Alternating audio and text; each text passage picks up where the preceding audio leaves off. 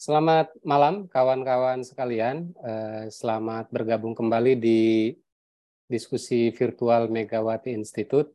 Dan pada kesempatan ini kita akan membedah, akan membincang eh, buku dari Bernie Sanders, It's Okay to be Angry About Capitalism, yang eh, isinya menurut saya menarik karena apa namanya ada kritik tentang kapitalisme tapi dari Amerika Serikat kira-kira seperti itu ya yang secara sekilas terdengar begitu sumbang karena kritik kapitalis kok dari Amerika Serikat gitu.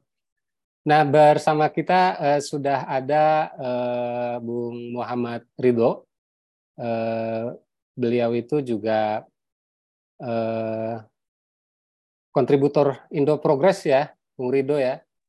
Lalu juga pernah di Amerika. Tadi sempat ngobrol juga uh, istilahnya beliau juga ikut tim ses tim sukses dari tim Bernie sukses Sanders. Bernie Sanders. Jadi ini luar biasa forum ini gitu. Jadi uh, pengajian tadarus tadarus bulan puasa kita ini sangat dahsyat ya. Karena kita menyaksikan langsung nanti pengakuan pengakuan dari uh, Bung Rido pengalamannya tentang uh, menjadi tim sukses Bernie Sanders di sana. Karena tahun kan sudah beberapa kali sebelum 2016 lah, eh, 2015, 2016 kan dia eh, sempat mencalonkan diri, ikut konvensi, tetapi kalah di partai ya. Eh, akhirnya Trump yang menang. Lalu 2020 juga eh, tadi Bung Rido sempat sendiri, suara, ngobrol santai.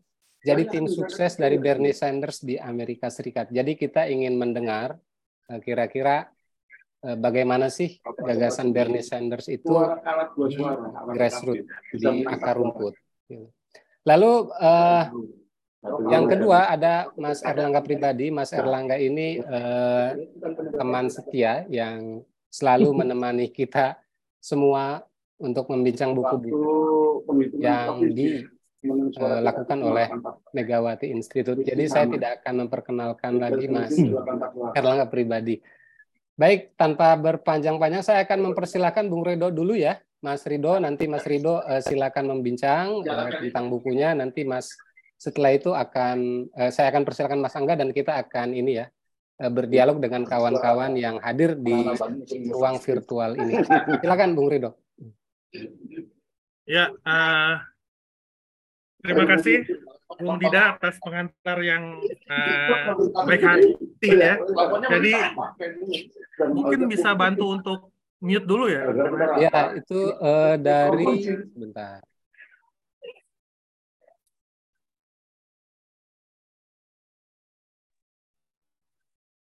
Ya sudah. Oke. Okay. Sudah. Ya. Bisa. Oke okay, ya. Sudah. Oke, okay, ya, uh, ya memang benar ya saya uh, mungkin kayak saya masuk ke urusan bukunya sendiri ya karena ya saya uh, kalau baca bukunya emang nggak ada hal yang baru gitu dari apa yang dia kemukain gitu dari semenjak semenjak 2016 dan juga buku yang yang ini kan Our Political Revolution ya yang salah satu menjadi apa menjadi hits ya di, Amerika yang kemudian memberikan juga banyak exposure posisi politik Bernie Sanders ke publik yang lebih luas gitu ya.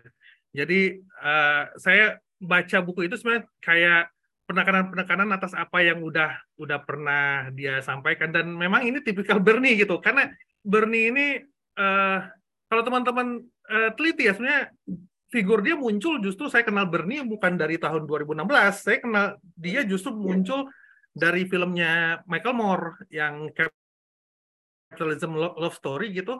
Ketika Michael Moore bikin apa problem healthcare di, di Amerika yang kemudian dibandingkan dengan di mana?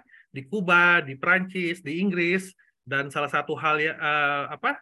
Anggota Kongres yang diajak ngobrol sama Michael Moore pada saat itu adalah Bernie Sanders sebenarnya. Dan dia secara eksplisit di film itu kalau nggak salah film itu muncul setelah krisis 2008 ya. Jadi kalau kalau nggak saya nggak salah circa 2011 2012 gitu yang uh, Bernie udah statement bahwa dirinya adalah sosialis gitu secara lebih khusus menyebut dirinya sebagai demokratik sosialis gitu ya jadi uh, apa gagasan saya gagasan dia itu uh, saya udah terpapar dari tahun-tahun itu dan dan tipikal Bernie juga dia memang nggak nggak banyak berubah gitu dari apa yang dia sampaikan dari film itu sampai dengan apa yang kita uh, saya baca di bukunya yang paling terakhir gitu. Jadi uh, dan memang secara platform juga uh, terkhusus ini ya terkhusus pada kampanyenya ya emang nggak ada yang berubah juga dari retorika dia, penekanan dia, terus kemudian pada bagaimana dia mencoba untuk membangun narasi, memperkenalkan gagasannya itu sama sekali nggak ada yang berubah gitu ya. Jadi ini apa nih benar-benar old crack politician itu itu yang yang percaya bahwa ada value yang harus dipertahankan dan uh, apa pun yang terjadi value itu harus harus dimenangkan gitu di di tengah uh, masyarakat yang sebenarnya uh, pada saat itu uh, ketemu dengan problem-problem uh, konkret uh, rakyat Amerika uh, yang kebanyakan pada saat itu ya. Itu sih kalau kalau saya mencoba untuk memper, uh, menempatkan Bernie dalam dalam apa ya dalam kontekstualisasi saya kenal dia uh, dalam ini saya ya memori saya. Cuman yang saya mau tekankan ya gitu ya dari semua posisi politik Bernie ini yang menarik adalah sebenarnya uh, dia memperkenalkan uh, mungkin ini bukan hal yang uh, baru ya dalam tradisi kiri ya tapi sebenarnya merevitalisasi gitu. Apa yang saya sebut sebagai electoral class struggle gitu. Dalam arti uh, politik uh, pemilu yang digunakan dalam uh, kerangka besar yang namanya perjuangan kelas gitu yang yang sebenarnya uh, dalam tradisi politik modern ya kalau teman-teman belajar ilmu politik ya itu ada namanya median voter theorem ya itu istilahnya adalah uh, ketika masuk ke pemilu uh, ada kecenderungan semua partai yang ada mau mau kiri kanan tengah atas bawah itu akan berupaya untuk merebut pangsa suara yang katanya itu kecenderungannya adalah moderat gitu. Makanya disebut median voter, mereka yang uh, pemilih yang yang ada di yang ada di tengah-tengah gitu ya. Dan uh, Bernie dan mungkin juga ada figur lain kayak di apa uh, Inggris seperti Jeremy Corbyn ya meruntuhkan uh, apa ya uh, normalisasi mitos. itu normalisasi normalisasi saya nggak nyebutnya mitos sih karena banyak hmm. banyak juga yang mengkritisi gagasan itu cuman bagi kebanyakan orang khususnya mereka yang disebut dengan profesional politics ya yang menganggap politik itu adalah bagian dari uh, kehidupan apa ya kehidupan uh, cari makan mereka ya itu menjadi seakan-akan uh, apa uh, kerangka umum dalam berkontestasi gitu. Jadi ketika siapa pun yang mau bertarung adalah semua orang itu moderat gitu nggak ada punya perspektif uh, material kiri pengen ini enggak moderat pengennya yang yang baik aja santun-santun aja santai-santai aja. Nah Bernie meruntuhkan uh, apa ya normalisasi itu karena Bernie justru apa ya bisa membangun agenda politik yang yang konkret di tengah konfigurasi politik Amerika yang kalau teman-teman suka mendengar dari kalangan pengamat politik Amerika yang sangat terinstitutionalisasi, sangat punya aturan uh, dan sangat rigid, itu sangat sangat sulit untuk bisa keluar dari aturan main yang seperti seperti itu gitu. Tapi Bernie sebenarnya bisa mendobrak aturan main itu justru dengan membangun agenda yang yang sangat uh, klasik uh, kiri uh, yang tradisinya udah muncul di banyak belahan dunia gitu. Jadi di itulah menurut saya signifikansi sekaligus relevansi Bernie Sanders gitu. Uh, karena dia di, di sisi lain juga membuka ruang kemungkinan yang baru ter, terkait sama politik pemilu yang selama ini kita anggap sebagai uh, pemilu elit, terus kemudian manipulatif, semuanya urusan dengan uang, Bernie justru uh, mendobrak semua semua asumsi-asumsi yang seakan-akan dianggap sebagai uh, asumsi al alamiah terkait dengan dengan politik elektoral gitu. Dan di situlah saya melihat kenapa Bernie buat saya ter, terlepas dari semua keterbatasan posisi politik dia ya terkait kayak tentang urusan polugri atau juga beberapa urusan terkait dengan Amerika Latin dan juga mungkin urusannya dengan negosiasi dengan elit uh, banyak nggak nggak sepakatnya cuman uh, wabil khusus hubungannya dengan mendobrak apa ya kerangka berpikir masyarakat umum terkait sama politik pemilu, saya pikir di situlah kontribusi besar uh, Bernie Sanders gitu. Dan apa uh, yang dilakukannya sebenarnya adalah hal-hal yang yang sebenarnya biasa dilakukan oleh oleh aktivis gitu kan, uh, berbicara tentang uh, problemnya sistemik, lalu kemudian berani untuk menunjuk hidung siapa operator dari sistem ini, dia menyebutnya sebagai oligark di, di establishment, dan buat banyak uh, saya ini uh, apa ya ke kesalahan saya dengan atau mungkin kemuakan gitu kalau kalau mau pakai kat, uh, bahasa yang lebih lebih keras gitu ya. Kemuakan saya dengan the so called pandit ya political pandit yang melihat bahwa Bernie ini sebagai uh, seorang populis yang setara dengan Trump menurut saya salah kaprah gitu. Karena apa? Karena Bernie justru berbeda dengan uh, demagog-demagog kanan fasis atau populis kanan adalah dia menempatkan problem sistemiknya itu internal dalam masyarakat Amerika itu sendiri. Dalam arti begini, masalah Amerika dalam pandangan Bernie adalah masalah sistemik yang dia disokong sama figur-figur yang sebenarnya diinternalisasi dalam sistem itu sendiri gitu. Nah, berbeda dengan kalau kita sebut dengan populis kanan, mereka menyebut musuh-musuhnya itu adalah uh, apa ya? karakter-karakter yang sifatnya eksternal gitu. Mereka nyebutnya sebagai imigran, deep state, apalagi ya kita menyebutnya sebagai kalangan Islam, kalangan LGBTQ yang yang melihat problem sistemiknya itu adalah karena ada figur apa ya karakter asing yang berhasil mengcapture sistem uh, politik yang yang ada di Amerika itu dalam pandangannya populis sekarang. Sedangkan Bernie enggak, Bernie mau bilang bahwa enggak ini sistem ini ada di internal kita. Oh, kita bisa menunjuk hidung uh, siapakah yang disebut dengan oligark itu, oligark itu uh, dan establishment itu siapa gitu. Dan itu adalah uh, para the so-called capitalists with their uh, committee yang uh, apa manifest through uh, elite politician gitu jadi or political elite gitu. Jadi uh, di sinilah saya melihat Bernie sebenarnya walau mungkin secara retorik menggunakan uh, apa ya uh, uh, narasi-narasi uh, people versus elite, dia sebenarnya punya logika yang justru sangat bertolak belakang dengan para populis-populis kanan itu sendiri. Dan di situlah kemudian uh, buat saya kritik politik Bernie Sanders dengan apanya dengan artikulasinya itu bisa bisa match dengan dengan ekspresi genuine dari kelas pekerja di Amerika gitu. Dan eh, tadinya yang bahkan kalau kita mau lihat beberapa yang yang tadi saya cerita dengan Angga gitu, ada beberapa uh, negara kalau istilahnya tuh negara bagian pemilih tradisional apa Republikan itu uh, banyak konstituennya yang uh, simpati bahkan kepada Bernie Sanders. Hal yang sebenarnya di tengah konfigurasi di mana apa polarisasi antara Republikan uh, Demokrat itu begitu tentara ya pasca uh, kepresidenan Obama itu dianggap sangat sangat aneh gitu. Tapi justru dengan adanya Bernie polarisasi itu bisa bisa mencair gitu dan dan memiliki bentuk polarnya sendiri yang yang yang ter apa terstruktur dalam relasi antara apakah kalian bagian dari kelas pekerja atau kalian bagian dari uh, penyokong uh, sistem kapitalis yang sudah mapan ini atau the so-called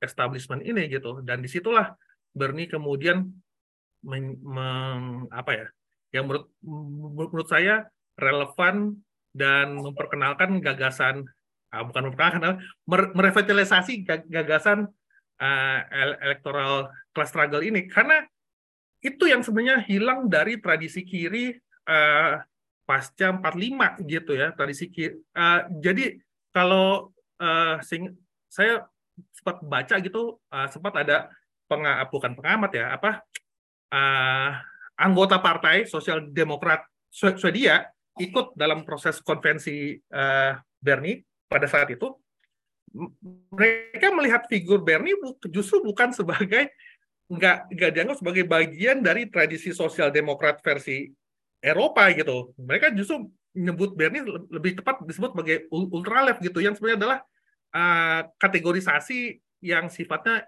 insinuasi gitu dia pengen ngejek Bernie bahwa ini adalah figur yang sebenarnya nggak nggak bisa di apa ya nggak bisa dijual secara politik elektoral karena dia yang yang saya bilang tadi ya tentang median apa uh, voters theorem itu ya bahwa nggak nggak mungkin bisa menang dengan bawa agenda kayak uh, seradikal ini gitu. Tapi justru uh, Bernie walau dia menyebut dirinya sebagai seorang apa uh, ya demokratik sosialis aka uh, sosial demokrat ya justru dia praktek dia sebagai seorang politisi memang sangat uh, apa uh, mirip gitu dengan dengan figur-figur politisi uh, radikal kiri yang pernah ada di tradisi Amerika Amerika siapa Amerika dan udah juga Eropa Barat gitu ya. Jadi kalau di Amerika itu uh, apa uh, sempat ada uh, kalau teman-teman belajar politik Amerika ya ada namanya Eugene Debs itu dia salah satu uh, sempat salah seorang uh, dari Partai Sosialis Amerika yang mengajukan kandidasi kepresidenan uh, pada saat uh, tahun 30-an yang pada saat itu dia lagi sebenarnya lagi di penjara karena dianggap uh, aktivitas politiknya dianggap makar oleh oleh uh, pemerintahan Amerika pada saat itu. Dan Bernie sebenarnya adalah uh, sedikit banyak mereplikasi cara cara retorikanya si Eugene Debs ini karena dia sedikit banyak mengingatkan kembali tentang karakter kelas masyarakat Amerika yang sebenarnya yang sedikit banyak uh, mengalami banyak apa ya mengalami banyak perubahan radikal yang lebih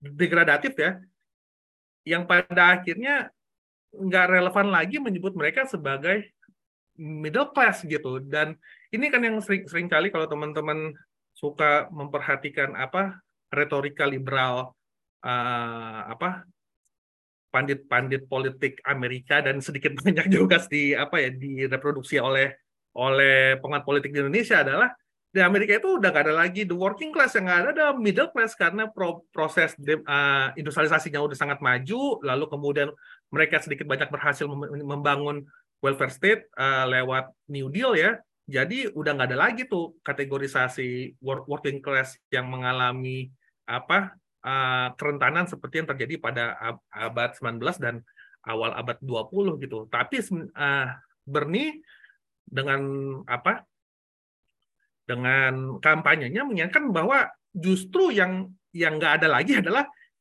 gagasan tentang the middle class itu. Karena semuanya udah declining gitu.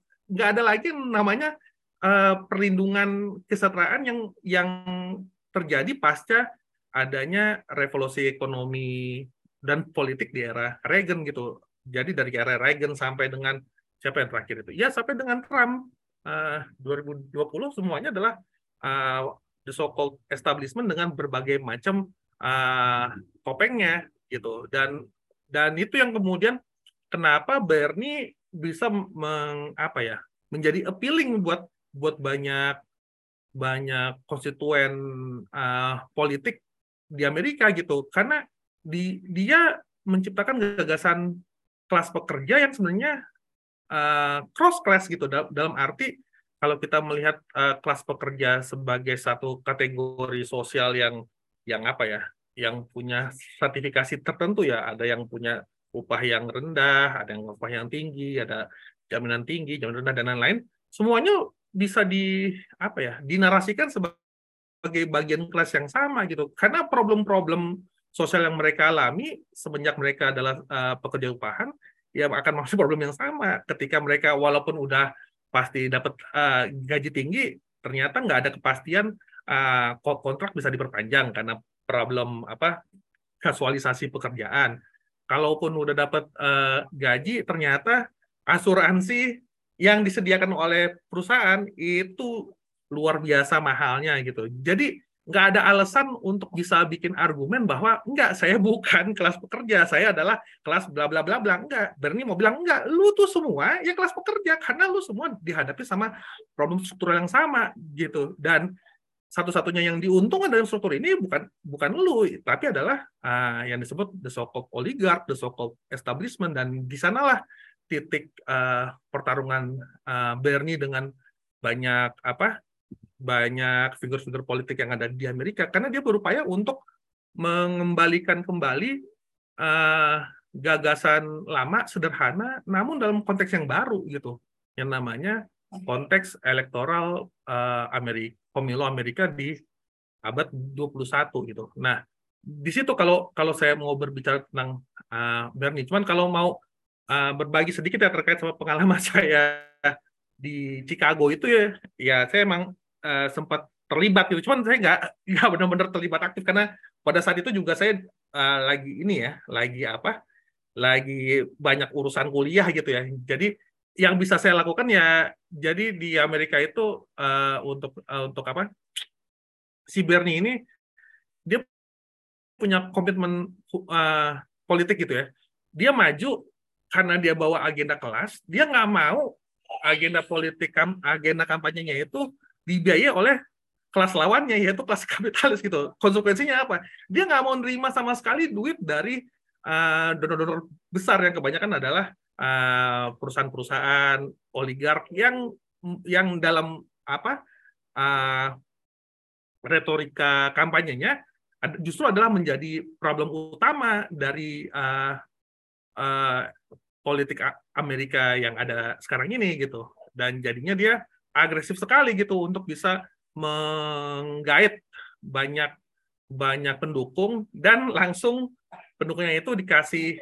mekanisme gitu ya untuk bisa memberikan sumbangan langsung ke kampanyenya si, si Bernie. Jadi saya ketika saya mendaftar ya ya saya kasih nomor telepon, alamat email dan selalu dikasih apa? dikasih uh, apa? update tentang uh, di manakah Bernie akan berkampanye dan kira-kira kontribusi seperti apa yang bisa dilakukan dan karena saya bukan warga negara Amerika ya saya ya cuma bisa kasih sedekah aja gitu ya semampu saya gitu cuman ya ya di situlah apa ya uh, betapa saya melihat uh, Bernie itu apa ya signifikansinya justru bukan bukan di Amerika cuman di, di Indonesia yang yang apa? PPS Adina tapi Popeye terjadi sorry ini Mas suara... Angga bocor Mas Angga.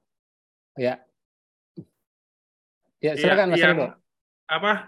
Yang yang selama ini dihadapi pada pada kemiskinan sekaligus kekeringan imajinasi politik gitu. Karena kita dihadapi sama satu kenyataan bahwa oligarki di Indonesia seakan-akan nggak nggak nggak bisa di apa nggak bisa dilawan ya. Nggak, uh, dan saya sendiri ya saya saya lagi di, di Partai Buruh dan saya mengakui itu. Bagaimana gagasan tentang politik dan politik uang itu seakan-akan jadi uh, dua hal yang yang saling nggak bisa terpisahkan gitu. Bahwa kalau untuk berpolitik ya harus punya duit gede gitu.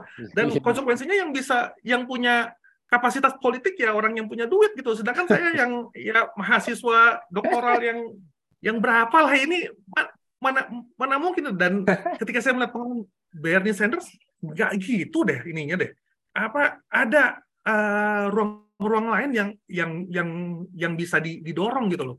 Dan terlepas dari kecanggihan infrastruktur yang yang dimiliki Amerika dan dan apa proses politik partai yang berbeda dan bla bla bla. Cuman saya, saya pikir ini adalah problem problem ini problem berani bertarung sebenarnya gitu. Dan kalau kita udah punya keputusan untuk bertarung, kita bisa cari cara sebenarnya untuk kita mau gimana untuk bisa memastikan bahwa pertarungan yang yang terjadi ini uh, bisa sesuai dengan aspirasi kita gitu. Dan di situ saya ngelihat bahwa salah satu hal yang penting adalah punya uh, kesetiaan akan nilai politik itu dan itu jadi kenapa saya uh, berkesimpulan bahwa kenapa Bernie begitu ini ya begitu ortodoks gitu ya dengan dengan gaya politiknya ya yang aduh ini benar-benar kalau kalau teman-teman ngelihat lah ya itu benar-benar gaya gaya tua gitu loh. Dan kalau kalau generasi generasi sekarang suka bilang aduh ini terlalu apa terlalu uh, kuno sekali kampanye dan bla bla ya justru dengan dia bisa memenangkan value yang uh, berhasil menggait uh, yang berhasil terinspirasi sama value itu, mereka yang kemudian akan membantu Bernie untuk bisa meng, apa, mengartikulasikannya dalam bentuk-bentuk yang yang lebih modern gitu. Jadi pertama kali politik itu bukan tentang performanya gitu. Ini ini yang juga saya saya apa yang saya suka gitu dari dari pengalaman Bernie dan juga kalau kita mau uh, ambil kayak di Jeremy Corbyn itu bahwa ya value gitu loh dan value gagasan yang sebenarnya apa bukan sesuatu yang asing dari dari pangan Amerika. Cuman kalau ada kalau ada politisi yang uh, honest, genuine, yang berupaya untuk memenangkan I, I, itu, saya pikir kita bisa keluar dari kejumbutan politik yang ada sekarang gitu. Dan ya di situlah saya pikir uh, Bernie Sanders terlepas dari semua uh, kelemahannya perlu kita pelajari bagi siapa pun yang pengen uh, melihat atau membuka kembali imajinasi tentang bagaimana sih kita berpolitik yang baru itu di, di tengah uh, abad 21 yang yang uh, nggak pakai apa ya uh, embel-embel kayak wah harus kelihatan muda, wah harus kelihatan yang semuanya adalah sangat performatif gitu dan dan sangat shallow, sangat nggak nggak ada nilai yang yang apa ya yang yang mau di, diperjuangin selain, selain mau bilang iya gue baru gue gue anak muda terus apa? gitu. Nggak Bernie mau bilang anak muda sekarang ini yang mengalami prekariatisasi gitu. Dan dan ini apa uh, ruang kita sekarang. Kalau kita nggak bertarung kita nggak nggak bisa memastikan bahwa masa depan yang lebih baik buat kita bisa bisa terrealisasikan. Makanya ya di Amerika sekarang ya walaupun ini ini saya mau bilang ya walaupun uh, Bernie kalah ya tapi warisan dari gagasan politiknya itu sebenarnya semakin berkembang di mana-mana. Di uh, de Demokrat itu semakin banyak figur-figur yang mengklaim dirinya demokratik sosialis yang mau bertempur dalam garis politik kelas pekerja gitu. Dan dan yang menarik karena saya kebetulan uh, cukup dekat dengan lingkungan kampus di Amerika ya ya dinamika yang cukup penting di Amerika sekarang adalah semakin besar radikalisasi apa radikalisasi serikat justru muncul dari serikat pekerja yang ada di kampus gitu. Yang mereka kebanyakan adalah kalangan-kalangan yang dianggap uh, dulu kelas menengah terpelajar dan sudah pasti akan sulit untuk bisa mengalami apa ya ya dalam dalam kosakata yang disebut the middle class itu udah pasti mereka hidup hidup dengan penuh kenyamanan gitu. tapi katanya enggak gitu. Dan dengan Bernie ada yang namanya inspirasi tentang masa depan yang madesu ini bukan bukannya satu-satunya jalan dia bisa bisa di bisa ditantang gitu. Dan dan ruang itu adalah namanya serikat gitu. Dan Bernie adalah salah satu orang yang uh, salah satu dari sedikit politisi di Amerika yang uh, apa mempropagandakan pentingnya serikat bagi bagi uh, bukan cuma problem menjawab problem ekonomi tapi juga juga uh, problem politik gitu bahwa dengan serikat kelas pekerja bisa lebih terorganisir, mengumpulkan agenda-agenda uh, politiknya dan juga memperjuangkannya dengan uh, kelompok-kelompok kepentingan yang lain gitu. Dan di Amerika penyebabnya adalah ketika Reaganomics menjadi pola politik yang dominan, serikat dihajar semua sama sama pemerintah entah lewat kebijakan liberalisasi atau juga dengan uh, pembiaran gitu dan di di situlah saya melihat uh, apa signifikansi dari Bernie Sanders gitu. Mungkin itu dulu Bung Dida. Baik, Mas Ridho. Tapi saya pengen tahu tadi tentang ya. politik elitnya Bernie Sanders gimana sih? Kan maksudnya ah, iya, ini, politik ya gimana ini, itu? Kalau saya lihat di sini keterbatasan dari apa yang saya sebut dengan electoral class struggle ini, karena sedikit banyak, walaupun dia membawa retorika radikal ya, tapi upaya untuk memenangkan uh, retorika ini kemudian menjadi agenda politik yang pada akhirnya bisa berujung sebagai satu bentuk kebijakan itu masih tetap tergantung pada bagaimana uh, argumen Bernie itu bisa diterima oleh uh, kelompok politik yang lebih luas gitu.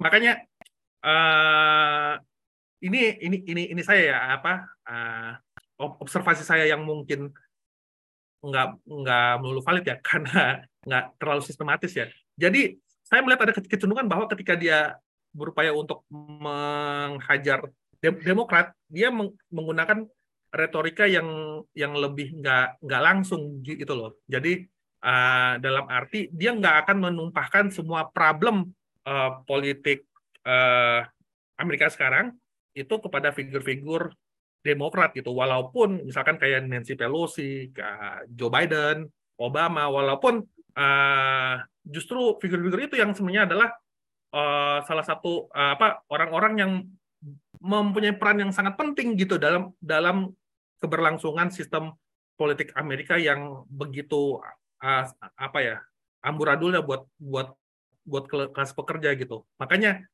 Bernie selalu kemudian ya di, di balik retorika bahwa ini adalah problem sistemik gitu. Saya saya kadang-kadang juga suka ngelihat bahwa dia menggunakan itu untuk mengapa ya membungkus uh, keberadaan figur-figur elit yang dianggap dia penting untuk bisa diajak ngobrol untuk bisa memenangkan agenda politik kelas pekerja gitu. Jadi nggak nggak nggak heran gitu setelah konvensi Bernie masih bisa ketemu sama figur-figur elit yang problematis itu dalam menurut, menurut saya dan apakah ini uh, salah benar ah ini politik gitu loh. Saya saya nggak bisa ambil kesimpulan versi agama gitu bahwa ini adalah problem dosa atau pahala gitu. Tapi selama uh, hitung-hitungannya bahwa kelas pekerja bisa dimenangkan agendanya sekaligus bisa bisa di apa didorong uh, kapasitas politiknya dengan adanya proses negosiasi itu uh, sah-sah aja. Tapi masalahnya adalah apa benar kayak begitu? Nah, ini adalah uh, perdebatan tersendiri dan saya pikir ruang itu lebih bagus kalau kita buka ruang uh, diskusinya di lain kesempatan gitu Bung Lida. Baik, baik Mas Rido, uh, terima kasih tadi uh, banyak hal ya yang sudah disampaikan. Mas Angga bocor ini Mas Angga. Oke.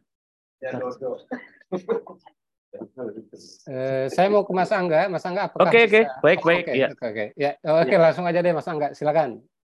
Baik, uh, terima kasih Bung Dida atas waktunya.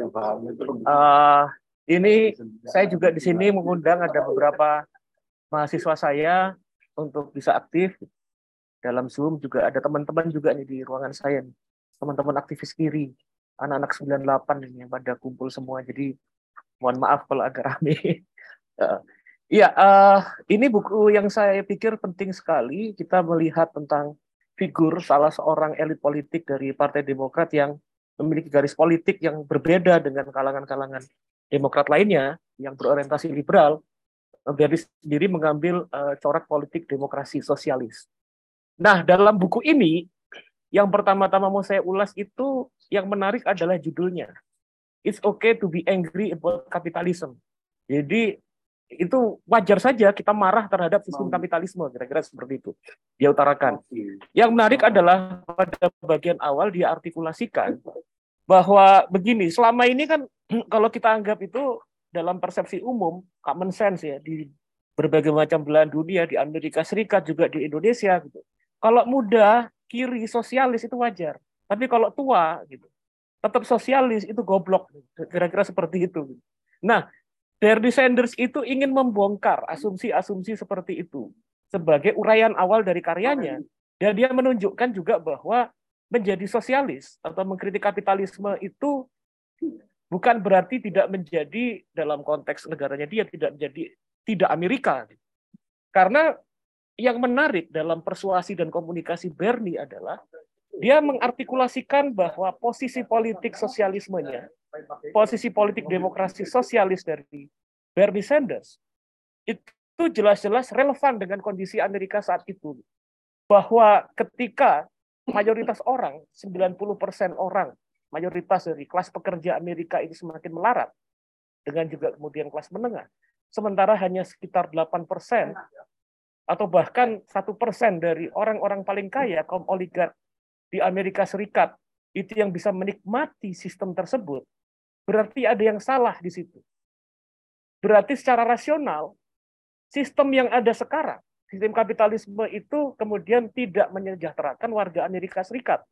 Berarti yang tidak Amerika itu bukan posisi Bernie Sanders yang sosialis, tapi keadaan kondisi sistem dan struktur ekonomi politik Amerika Serikat saat ini yang justru kemudian tidak sejalan dengan harapan-harapan hidup dari masyarakat Amerika Serikat. Kira-kira seperti itu posisi politik dari Bernie Sanders. Nah, saya pikir kalau kita melihat bahwa uh, pendekatan dengan pendekatan seperti itu, maka kemudian kita bisa melihat bahwa dukungan politik terhadap Bernie Sanders itu sangat luar biasa. Gitu. Dia mengutarakan misalnya dalam salah satu uh, apa uh, talk show yang dia lakukan di Inggris kalau nggak salah, itu dia bilang gitu, politik yang ada sekarang, baik di Amerika Serikat, baik di Inggris, bahkan juga di Indonesia, ini semata-mata menjadi political entertainment Ketika kemudian media massa, kemudian juga kekuatan-kekuatan politik itu tersandra oleh kepentingan dan uangnya dari kaum oligark, maka fenomena-fenomena yang mendapatkan exposure dari media massa itu sebetulnya bukan fenomena politik. Dalam artian hanya bicara tentang gosip. Dalam artian misalnya kata Benny Sanders, kalau ada hal yang konyol yang saya utarakan eh, dalam eh, apa dalam orasi saya, kemudian jadi viral, atau kemudian dalam hal hal-hal yang remeh-temeh terkait dengan misalnya semata-mata elektabilitas dan popularitas itu kemudian menjadi perbincangan politik yang hangat di media massa. Gitu. Nah, di sini kata Sanders bahwa politik kehilangan ruhnya, substansinya. Apa itu substansinya? Politik kehilangan tentang bagaimana nasib dan kehidupan ekonomi serta hajat hidup dari mas, mayoritas masyarakat Amerika Serikat pada waktu itu. Yang kemudian yang terjadi adalah terjadi pemiskinan sosial dari kalangan-kalangan kelas pekerja, termasuk juga kalangan yang what they call uh, middle class. Kemudian sistem bekerja sangat baik bagi kalangan-kalangan orang-orang yang paling kaya. Dan tidak hanya itu, bahwa sistem kapitalisme ternyata dalam tatanan kapitalis liberal menjadi sangat korup yang kemudian hanya mementingkan kekuatan-kekuatan oligarki. Nah, di sini menarik saya sering kali berdiskusi dan berdebat misalnya dengan dengan Rido gitu. Kalau pada saat saya di Australia, oligarki itu apa cuma di Indonesia negara-negara setengah kapitalis kayak begini gitu. Apakah apakah kemudian Amerika Serikat, Inggris dan negara-negara advance kapitalisme itu juga nggak ada oligarki gitu kan? Dan kita sebenarnya sama-sama sepakat gitu bahwa oligarki juga gitu. Nah, tapi oligarkinya sering kali kemudian proses-proses bagaimana intervensi kaum borjuasi dan kaum kapitalis itu kemudian dijahit dan di, kemudian dihaluskan melalui proses-proses pelembagaan. Nah, itulah yang sebetulnya dihantam oleh Bernie Sanders. Ini juga korupsi sebetulnya. Gitu. Karena apa? Karena sangat memungkinkan intervensi kebijakan-kebijakan strategis, kebijakan penting yang terkait dengan isu-isu publik itu kemudian dibajak oleh kekuatan-kekuatan private, kekuatan-kekuatan borjuasi, kekuatan-kekuatan oligarki. Itu. Nah, dari sini Bernie bilang bahwa ini ada persoalan dan perjuangan politik kita bagaimana bukan hanya memperbaiki sistem, tapi juga merubah sistem. Yaitu sistem kapitalisme dan sistem yang bersanding dengan demokrasi liberal. Itu yang kemudian menjadi perjuangan dari Bernie Sanders. Dan yang menarik Selanjutnya, mengapa jalan politik yang tadi sudah diutarakan oleh Ridho itu akan-akan old fashion, seakan-akan bicara ini bicarakan tentang konten, bicara tentang materi, bicara tentang eh, gagasan-gagasan uh, ideologis. Kok bisa menang? Dan dukungan politik yang utama itu dari kalangan milenial. Ini kan sebetulnya membongkar common sense yang ada dalam perspektif publik, misalnya kalau ngomong sama milenial itu nggak usah ngomong ideologi. Kalau ngomong sama milenial itu nggak usah ngomong yang dalam-dalam karena mereka itu lebih senang bicara uh, dalam konteks misalnya hal-hal yang sifatnya di permukaan, uh, menempatkan fashion lebih utama gitu kan daripada gagasan atau kemudian bicara tentang gimmick gitu. Ternyata tidak. Bernie bicara dalam konteks uh, apa dalam konteks gayanya kaum ideolog kaum demokrasi sosialis. Dengan kalau kita lihat juga busananya juga sangat old fashion gitu. Dan nggak ada yang uh, dianggap uh, milenial gitu atau kemudian uh, apa seperti anak muda sekarang dalam penampilannya Bernie. tapi dukungan utamanya dari kalangan kelas pekerja dan justru di kalangan anak-anak muda. Gitu. Mengapa demikian? Nah, di sini karena Bernie menampilkan realitas konkret masyarakat di Amerika Serikat yang selama ini ditutup-tutupi oleh yang bisa katakan what we call elit politik, terus kemudian kalangan pandit, political pandit, atau kalangan-kalangan yang memasuk dana bagi kekuatan-kekuatan politik dan media. Bernie menampilkan di atas meja perdebatan, ini loh persoalannya. Bagaimana ketimpangan sosial begitu tinggi. Bagaimana kemudian uh, bahwa eh, satu persen orang di Amerika, orang paling kaya menguasai lebih dari separuh, misalnya kemakmuran yang ada di Amerika Serikat. Sementara kemudian uh, yang lainnya lebih 99 persen itu hanya berebut dari sisa kemakmuran tersebut. Bagaimana kemudian Bernie menjelaskan tentang yang disebut sebagai welfare state itu sudah nggak ada dalam perspektif negara Amerika. Karena apa? Karena misalnya tadi diutarakan, contoh misalnya kebijakan asuransi kesehatan. Asuransi kesehatan itu hanya bisa digunakan kalau misalnya nasabah itu uh, sudah membayar sekitar 15.000 dolar. Dalam dengan artian bahwa tidak terjangkau sebetulnya. Kenapa tidak terjangkau? Karena yang disebut sebagai public insurance dalam kebijakan Amerika Serikat itu adalah pembajakan dari kalangan private insurance dengan menggunakan logika kebijakan dengan menggunakan uh, apa uh, bungkus dari kebijakan dari uh, welfare dari sorry dari asuransi kesehatan yang ada di sana rumah tidak pernah bisa terjangkau oleh kalangan kelas pekerja dan kalangan milenial yang mendapatkan pekerjaan. Dan berbagai hal-hal yang lain, kebijakan-kebijakan publik tidak disarankan di tidak bisa dinikmati uh, oleh kalangan publik yang lebih meluas. Nah, dalam konteks ini, kemudian Bernie Sanders berhasil menampilkan realitas konkret proses pemiskinan uh, struktural dan kemudian uh, pe, apa, pengambil alihan atau pembajakan kemakmuran yang dilakukan oleh kalangan-kalangan oligark, di mana proses tersebut kemudian dibantu dan difasilitasi oleh sistem politik dan oleh kekuatan-kekuatan politik dari baik republik ataupun demokrat. Nah, itu adalah kuncinya.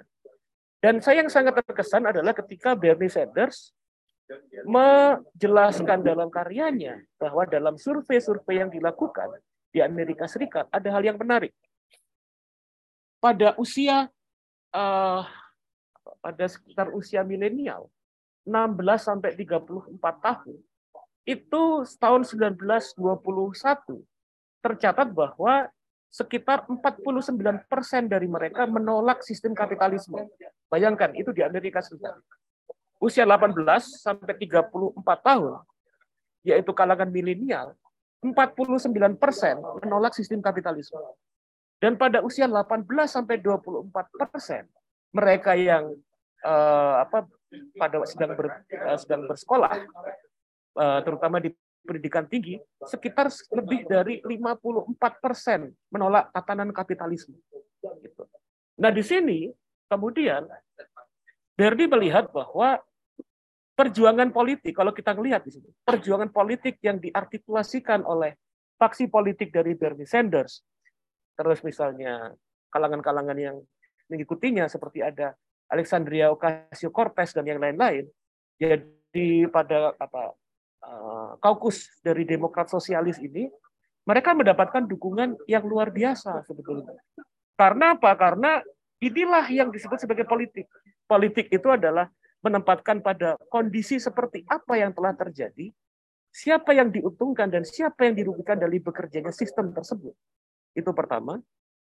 Kedua, menjelaskan tentang mengapa terjadi kondisi seperti saat ini. Apa yang menyebabkan kondisi mayoritas rakyat Amerika, 99% tidak dapat menikmati dari bekerjanya sistem tersebut secara ekonomi politik. Dan kemudian ketiga adalah bahwa Bernie Sanders itu membuka harapan. Karena dalam konteks politik, poin ketiga adalah bahwa perjuangan dalam kolektivitas bersama memberikan harapan tentang masa depan dari masyarakat tersebut. Gitu. Nah ini yang kemudian uh, penting dan saya pikir bahwa yang menarik dari perjuangan Bernie Sanders ini dari kalangan uh, aktivis tua yang kemudian anti mainstream dalam perspektif tatanan Amerika Serikat dengan pendekatan old fashion mendapatkan dukungan yang luar biasa. Kalau misalnya diutarakan Bernie Sanders pada uh, pada pemilu 2016, dia menang besar di sekitar 22 negara bagian Amerika Serikat. Dan pada tahun 2020 dia menang di tiga negara bagian utama di dalam konvensi Demokrat, yaitu uh, Nevada, New Hampshire, sama satu lagi Iowa. Langsung di tiga gebrakan itu dia menang. Gitu. Nah, dari sini bahwa sebetulnya uh, dalam perjuangan demokrasi dan politik elektoral bahwa perjuangan-perjuangan politik berbasis values, berbasis ideologis itu tidak selamanya muram tapi juga masih memberikan harapan untuk pemenangan kepentingan-kepentingan dari kesejahteraan mayoritas rakyat. Dan saya pikir itu yang juga penting untuk menjadi pelajaran di Indonesia sekarang. Gitu. Nah, apa yang menjadi persoalan? Yang jadi persoalan pertama adalah pada uh, tingkat elit. Jadi tingkat elit tidak mau membeli gagasan-gagasan demokrasi sosialis ini karena bertentangan dengan kepentingan mereka yang berkolaborasi dengan kekuatan oligarki. Tapi di tingkat massa, antusiasme dan dukungan terhadap agenda sosialisme uh, semakin menguat seiring dengan krisis kapitalisme dan krisis sistemik yang berlangsung sampai sekarang. Dan kedua, ini saya pikir penting. Kalau kita melihat bahwa uh, mengapa kalau kita melihat bahwa konvensi tersebut ada intervensi dari elit politik atau yang dalam kajian ilmu politik disebut sebagai the gatekeepers. Jadi elit-elit di lingkaran elit demokrat yang uh, mereka menggunakan otoritas politiknya untuk mengganjal tokoh-tokoh populer seperti Bernie Sanders. Dan juga kemudian bagaimana penolakan dari Bernie Sanders tidak saya di kalangan elit politik, tapi juga di kalangan media masa utama dan dari kekuatan-kekuatan korporasi. Nah, di sini sebetulnya apa yang dihadapi oleh Bernie Sanders itu kembali membongkar apa yang menjadi persoalan dari tatanan politik demokrasi liberal dan kapitalisme. Yaitu apa? Asumsi tatanan politik liberal yang memisahkan antara kapitalisme dan demokrasi atau ekonomi dan politik pada akhirnya justru membuat ruang bagi kepentingan kelompok-kelompok berjuasi untuk melakukan intervensi terhadap arena politik ketika tatanan ekonomi tidak bisa berhasil ditundukkan dan didisiplinkan oleh tatanan politik negara demokratik, yang terjadi selanjutnya adalah kekuatan korporasi ini yang kemudian mendisiplinkan dan mengintervensi kekuatan politik bagi kepentingan mereka. Itu berlangsung sepanjang masa dalam perjalanan politik demokrasi liberal. Dan ini yang kemudian menjadi masalah uh, dalam konteks perjuangan uh, demokrasi sosialisme di Eh, Amerika Serikat. Nah, uh, saya pikir sebagai pengantar uh, cukup sekian, tapi yang menarik adalah bahwa dalam diskusi ini kita bisa uh, seperti biasanya di Megawati Institute, kita mencoba untuk melihat ruang-ruang atau diskusi-diskusi politik alternatif yang berada di luar mainstream yang selama ini hanya jadi perbincangan dalam media-media uh, mainstream bahwa sebetulnya materi-materi mainstream itu bukan politik sama sekali sebetulnya. Terima kasih.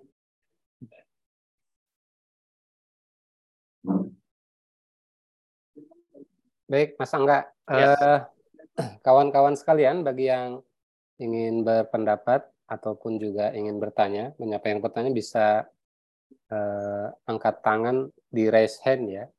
Jadi bukan angkat tangan begini. Ada saya pernah mempersilahkan angkat tangan, malah angkat tangan begini tapi tetap nggak kelihatan. Baik, uh, Mas Angga, saya ada pertanyaan singkat sih. Kan ya. uh, di ya uh, Pak Ilpol ya, Ilpol nanti. Uh, Jingga, itu mahasiswa saya itu ilmu oh. politik. Oh. Gak apa, Jingga. Jingga, oh, Jingga ya. Baik, Jingga nanti sebentar ada pertanyaan singkat dulu ke Mas Angga. Itu okay. kan juga dia menyinggung Trump kan, uh, Bernie Sanders. Hmm. Oh iya, iya. 2016 kata Bernie itu kenapa kira-kira Trump itu bisa menang? Nah karena eh, apa namanya suara-suara itu tertampung di Trump. Nah itu saya terus terang nggak paham itu kok bisa begitu ya? Padahal Trump oh, iya, iya. jadi kan eh, Trump itu kan eh, seksi segala macam oh, yang nggak enak. Iya, iya, iya. Ya, silakan mas. mas. Oke ya itu tadi menarik hal yang yang saya lupa jelaskan ya soal uh, Bernie juga menjelaskan tentang mengapa Trump bisa menang di 2016 dan kalau kita lihat di 2020 suaranya naik sebetulnya walaupun kalah. Suara Trump naik dan cukup signifikan naiknya. Mengapa bisa seperti itu? Bernie memberikan penjelasan alternatif dari berbagai macam penjelasan-penjelasan selama ini muncul. Yang sebetulnya bisa kita tarik pelajaran juga untuk Indonesia gitu. Jadi gini, Bernie melihat bahwa itu nggak benar semua itu kalangan political pandit yang bilang bahwa ya pemilih Trump itu ya adalah kaum brengsek-brengsek kan, kaum seksis, kaum rasis, kaum uh, apa anti imigran, semuanya seperti itu ya. Kalau kita sekarang misalnya bilang bahwa wah itu semua yang di luar kita itu kadrun semua itu, ya kayak gitu itu, itu ditolak misalnya sama sama Bernie Sanders. Bernie mau bilang bahwa begini, sebagian besar pendukung dari Trump, termasuk sebagian di antaranya adalah kaum kelas pekerja, white working class, yang dulu adalah pemilih konsisten dari Partai Demokrat dan sebagian adalah pemilih dari uh, Obama sebetulnya. Mereka ini adalah kalangan yang dikecewakan oleh sistem. Mereka kemudian melihat bahwa di satu sisi kesejahteraan mereka tidak semakin membaik dan yang ter, yang terjadi adalah semakin menguatnya kecenderungan pemiskinan sosial. Juga kemudian kita melihat bahwa satu persen orang orang paling kaya di Amerika Serikat itu sangat menikmati sistem tersebut. Sementara misalnya dalam era COVID, kita eh, menyaksikan misalnya dan juga di Indonesia banyak kalangan kelas pekerja yang bisa yang tiba-tiba mati di jalan karena COVID, yang tiba-tiba kemudian mengalami pemiskinan sosial, kelas pekerja yang yang kemudian resah bahwa anaknya nggak bisa kuliah, gitu kan, karena kemudian mereka tidak semakin sejahtera dan lain sebagainya. Dalam kondisi itu, mereka tidak memiliki kanal politik, saluran politik. Kalau bahasa Soekarno, mereka tidak memiliki penyambung lidah rakyat. Mereka tidak memiliki instrumen ratu adil yang namanya partai politik, gitu kan. Yang bisa mengkanalisasi kecemasan dan kemarahan mereka, gitu. Nah, dari situlah kemudian yang terjadi, mereka dalam kondisi frustasi, mereka mengungkapkan kemarahannya cenderung dengan kemudian memilih Donald Trump. Jadi istilahnya udahlah, hancurin aja lah sistem ini, sudah brengsek gitu kan. Mereka memilih Donald Trump gitu dan pilihan tersebut itu muncul karena rasa frustasi ketika tidak ada suatu kanal politik kepartaian yang bisa menjadi jalan politik, menjadi jembatan emas, kata Bung Karno ini, bagi perjuangan penyajiteraan dari kehidupan mereka. Gitu. Sehingga ini sebetulnya kan dalam kajian teori politik populisme itu terutama populisme kanan kan seperti itu. Jadi ketika artikulasi ketika kelompok-kelompok yang tereksklusi dari arena politik, mereka memiliki cenderungan anti sistem dan merekalah yang kemudian memunculkan artikulasi-artikulasi politik populisme kanan. Nah, sehingga sebetulnya populisme kanan dari Donald Trump itu kemudian uh, memberikan uh, apa penyaluran terhadap kekecewaan mereka, tapi tidak pada internal sistem. Jadi kalau katanya Rido. Bernie itu kan kemampuannya adalah dia menunjukkan dalam sistem internal dari ekonomi politik kapitalisme demokrasi liberal, di situ penyakitnya. Sementara Donald Trump, seorang bilioner yang dia menyatakan dirinya sebagai penyambung lidah dari rakyat miskin Amerika Serikat. Dan mereka dia menyalurkan kemarahan tersebut pada kaum imigran. Ini loh, musuhmu yang bikin kamu miskin itu adalah kaum imigran yang tiba-tiba bisa dapat duit banyak gitu kan di Amerika Serikat. Bisa ke Amerika Serikat ya. Gitu. Ini loh musuhmu itu orang-orang muslim. Ini loh musuhmu itu kelompok-kelompok yang mereka ini bukan Amerika dan tidak lagi menganggap kamu sebagai tuan rumah. Itu. Ini loh musuhmu adalah kaum LGBT dan lain sebagainya. Gitu. Nah, di sini uh, Donald Trump itu berhasil kemudian ya, eh, memanipulasi sentimen-sentimen kemarahan tersebut bagi kepentingan politiknya dia. Dan itu yang diadres oleh Bernie Sanders. Relevansi Bernie Sanders itu adalah mengembalikan ini adalah problem sistemik, problem struktural. Dan perjuangan politik itu harus kembali pada ranah perjuangan tersebut. Gitu. Nah, saya waktu 2016 waktu saya di Amerika Serikat pernah ke sana itu, ya saya bilang, ini kalau yang maju itu pada saat itu bukan siapa bukan Clinton, Hillary Clinton, tapi Sanders bisa jadi ceritanya beda gitu. Karena dia justru menunjukkan realitas dari ilusi politik yang coba dimainkan oleh Donald Trump. Gitu. Nah, inilah jawabannya sehingga sebetulnya yang bukan hanya kelompok-kelompok yang tadi, bukan hanya kelompok yang seksis, rasis gitu kan, anti agama yang lain gitu, yang menjadi konstituen dari eh, dari Donald Trump, tapi juga kemudian orang-orang yang mengalami pemiskinan sosial dan dikecewakan oleh sistem. Dan bahkan mungkin corak-corak dari ekspresi xenofobia, rasis dan seksis tersebut tidak bisa dilepaskan dari problem struktural yang diadres oleh Bernie Sanders. Begitu kira-kira. Baik, baik Mas Angga. Uh, silakan Mbak Jingga. Eh, baik, terima kasih atas kesempatannya.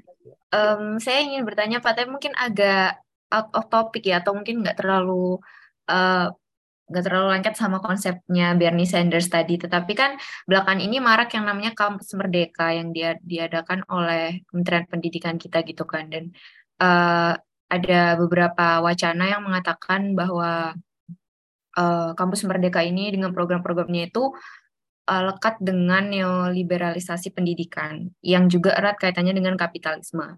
Salah satu polemik yang terjadi itu adalah ketika anak magang uh, yang mengikuti MBKM itu banyak yang tidak mendapatkan hak-haknya.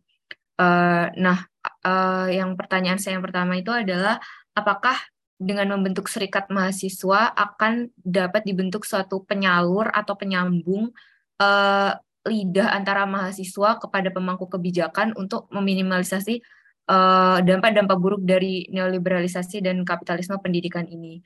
Uh, baiklah, itu saja pertanyaannya. Terima kasih. Baik. Yang lain silakan. Mungkin yang lain sekaligus tampung dulu ya. Ya, silakan ya. yang lain. Ada yang lain? Oh ya, uh, oh ya, Didik, silakan Dik.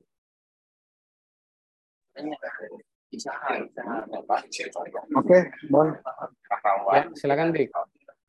Oke, uh, tentang Bernie Sanders ini memang menarik ya. Maksud saya, kalau saya sih ingin bertanya begini, utamanya kepada Mas Rido yang posisi waktu itu di sana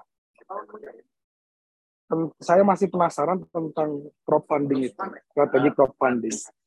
Bagaimana bisa maksud saya Amerika yang terkenalnya tradisinya itu kapitalisme, demokrasi, liberal, tidak punya tradisi sosialisme katanya.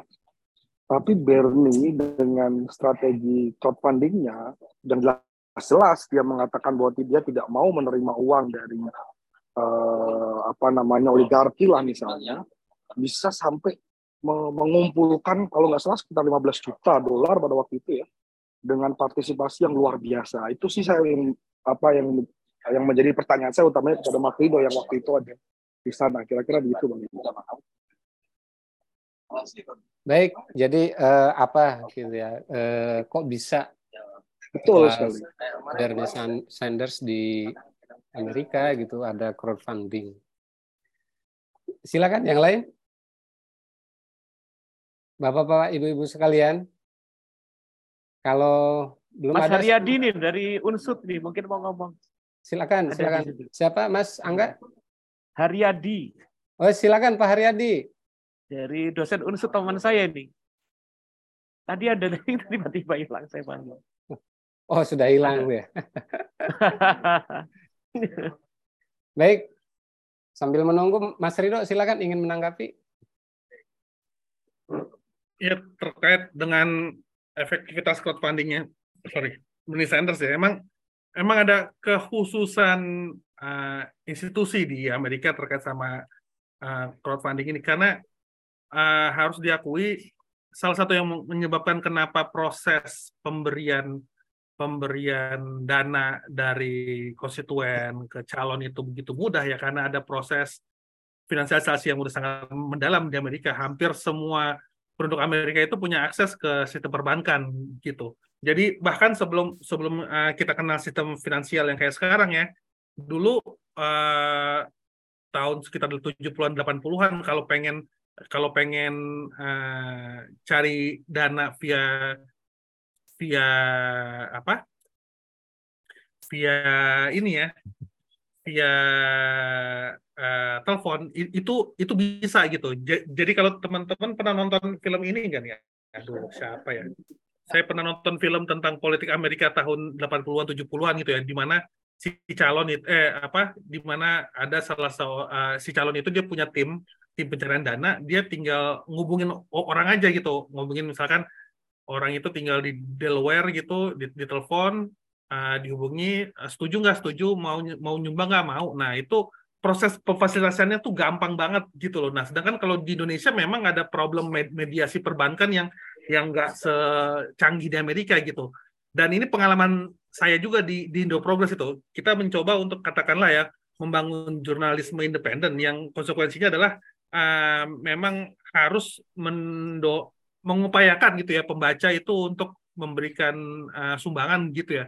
Tapi walaupun kita udah udah secanggih ini ya, bukan secanggih apa infrastruktur keuangan kita relatif lebih maju dibandingkan beberapa tahun belakangan ya, tapi ternyata nggak cukup efektif gitu loh. Jadi uh, orang lebih seneng ngasih sumbangan ke institusi-institusi yang sifatnya keagamaan, masih seneng uh, ngasih sumbangan ke sifatnya yang yang personal gitu. Nah, kalau di Amerika itu memang yang namanya nyumbang bukan cuma untuk institusi keagamaan kayak gereja atau atau institusi ya keagamaan kayak apa sinagog gitu, tapi juga berbagai macam aktivitas publik itu juga juga bisa disumbangkan dan dan itu difasilitasi oleh oleh infrastruktur publik gitu. Dan di sanalah kenapa akhirnya uh, aspirasi Bernie untuk punya keuangan yang independen dari kekuatan kapital besar ya bisa direalisasikan karena emang ada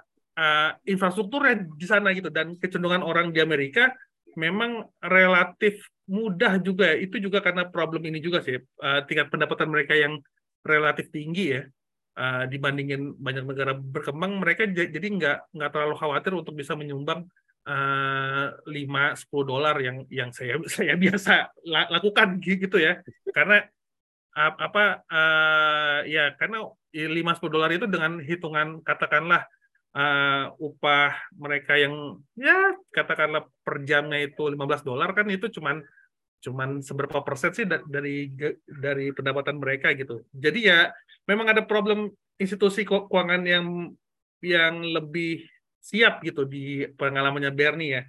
Saya nggak terlalu yakin itu bisa dilakukan di Indonesia gitu. Tapi kalau kita mau mencoba dengan mekanisme yang keluar dari eh, jalur-jalur uh, uh, biasa tuh dimungkinkan gitu. Saya misalkan begini, kita bik, uh, bikin me mekanisme urunan via uh, apa pengumpulan kolektif kan hal yang lumrah juga di Indonesia gitu lewat bikin bikin iuran untuk bikin apa bikin uh, jalanan RT yang lebih bagus dan lain-lain. Itu kan juga hal-hal yang lumrah gitu. Dan sayangnya ruang itu memang belum ada intervensi politiknya gitu.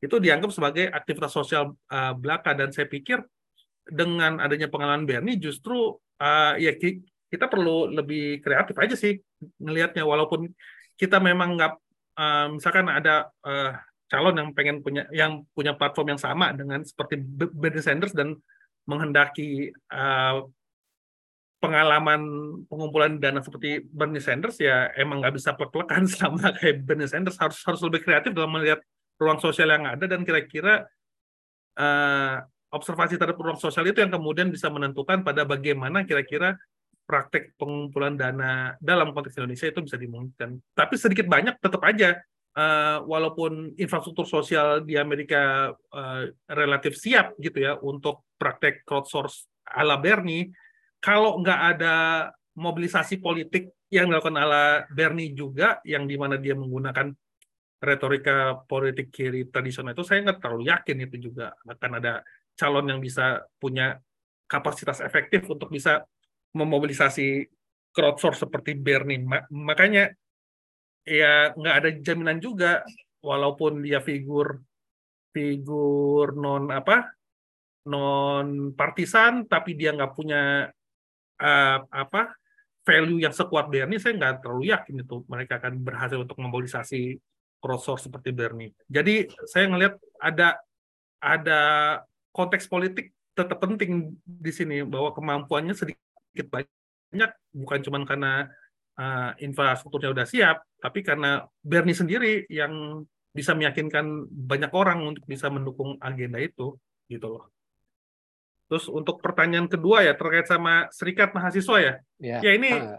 ini juga hal yang perlu diklarifikasi gitu, karena uh, problem kerja magang itu sebenarnya uh, ketentuan negara yang kalau mau ada perlindungan itu pertama kali justru harus di di uh, apa didorong perubahannya di tingkatan negara gitu. Harus ada harus ada pertarungan untuk untuk memastikan bahwa pekerja magang dalam dalam kerangka kampus merdeka yang yang saya sendiri nggak punya banyak informasi ya. Karena saya jujur aja eh, ketika uh, program ini jalan di Indonesia saya saya nggak banyak terlibat dalam dalam proses debatnya karena saya udah ada di, Amerika pada saat itu. Tapi kalau ditanya tentang peranan serikat mahasiswa, saya pikir mahasiswa uh, posisinya masih belum bisa dilihat sebagai uh, apa penerima kerja gitu ya.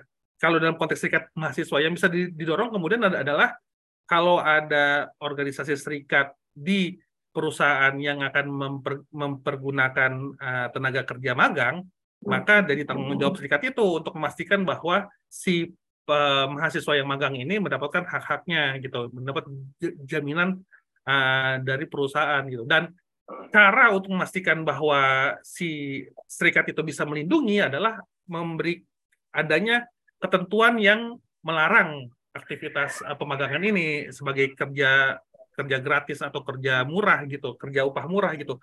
Jadi kalau ditanya tentang posisi mahasiswa, saya pikir adalah harus ke sana uh, organisasi mahasiswa mau namanya serikat, BEM atau apa pun ya, pertarungannya justru adalah mendorong agar ketentuan yang sif yang sifatnya seakan-akan alamiah gitu karena uh, kerja susah sekarang justru harus dikonfrontir bahwa ini kerja ini walaupun nyari pekerjaan susah ya sekarang ini tetap aja kalau nggak ada orang yang bekerja nggak ada orang yang mau ngerjain pekerjaan yang di dikerjain sama si uh, kelas kapitalis gitu atau pengusaha. Jadi itu kita nggak bisa melihat bahwa hubungan kerja itu sebagai hubungan kerja yang mana pos satu posisi diprioritaskan uh, terhadap posisi yang lain. Kita harus melihat sebagai posisi yang setara yang mana kedua belah pihak memberi kerja dan dan uh, pencari kerja itu punya hak yang sama untuk dilindungi gitu. Dan sedangkan dalam kerangka kampus merdeka sudah jelas bahwa perlindungan hanya bisa diberikan kepada uh, pemberi kerja tanpa ada kepastian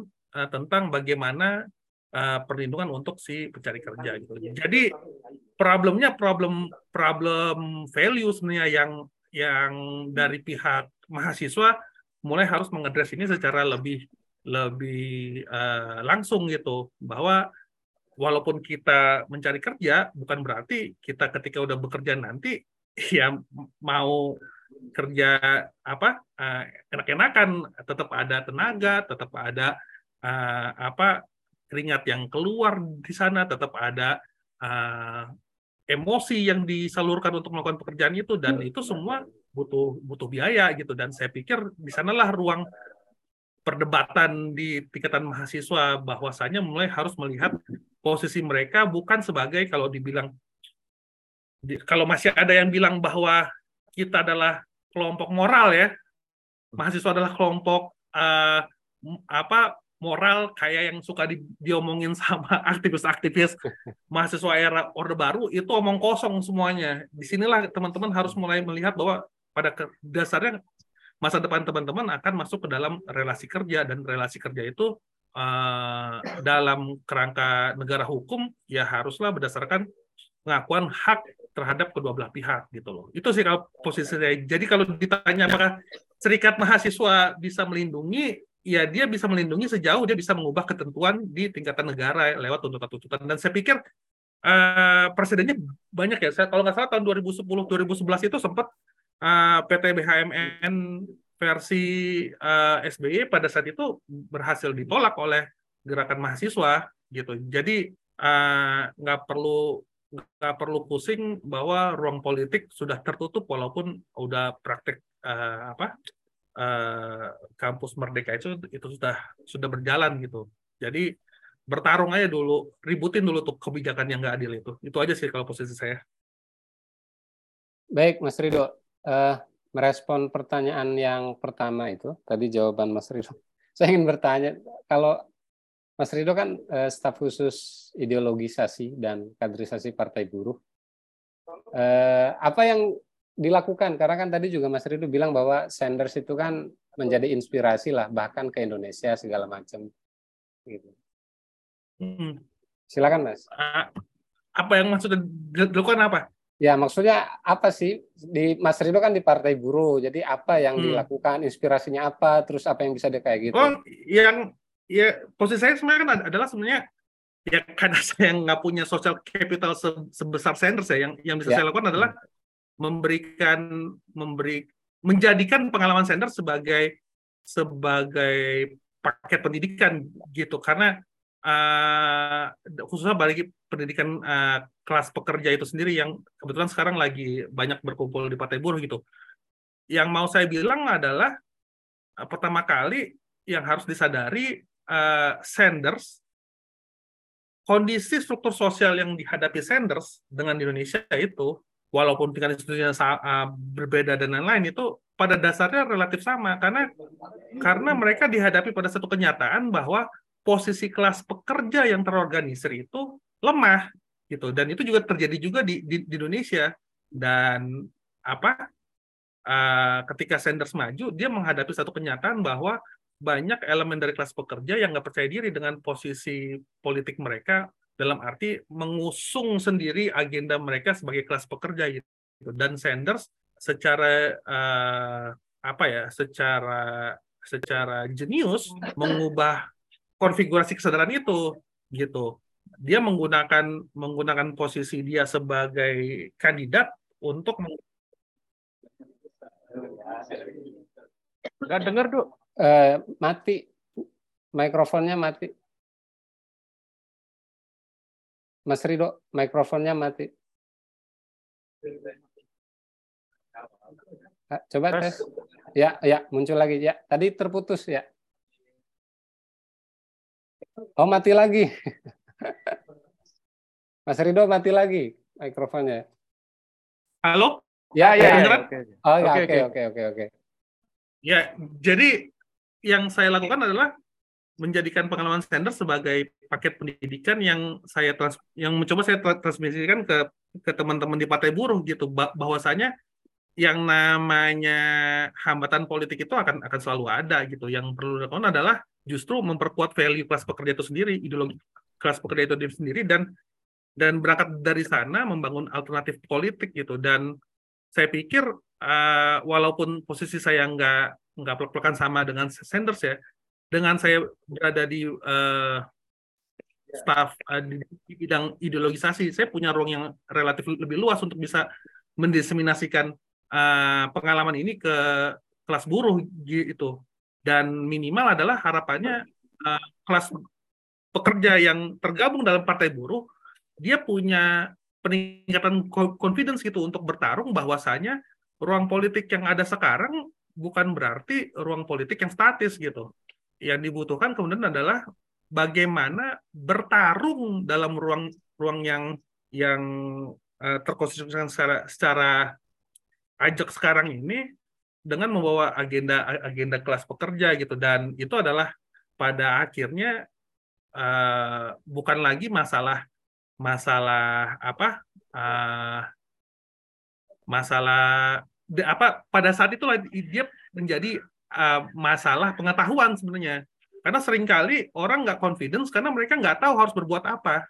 Dan di situlah uh, kenapa Bernie Sanders menjadi resource atau sumber daya pengetahuan yang yang berharga gitu dalam dalam pengalaman uh, Partai Buruh Indonesia karena dia bisa ngasih referensi mengenai gimana bisa keluar dari tujuh muter tanpa harus uh, mengorbankan value-value dan ideologi mereka sebagai kelas pekerja gitu. Jadi uh, apa?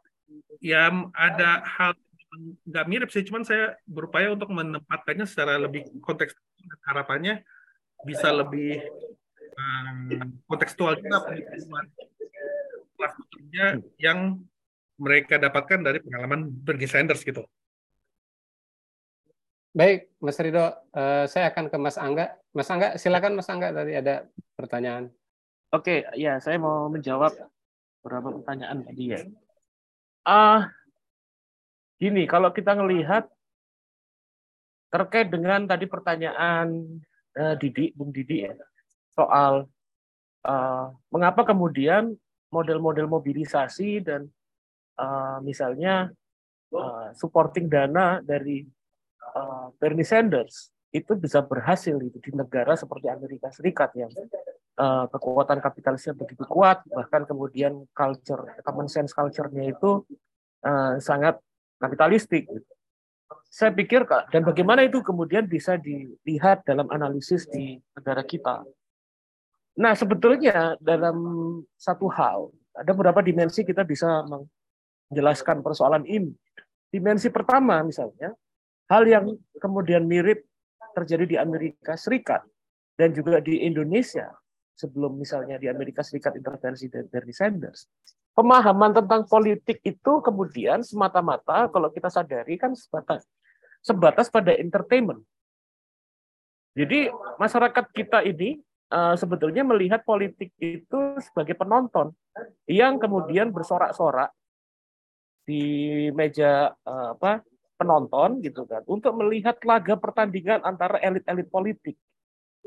Sementara di sisi yang lain dalam perspektif itu uh, seperti itu, maka kemudian politik tidak difahami sebagai pemajuan hajat hidup mereka.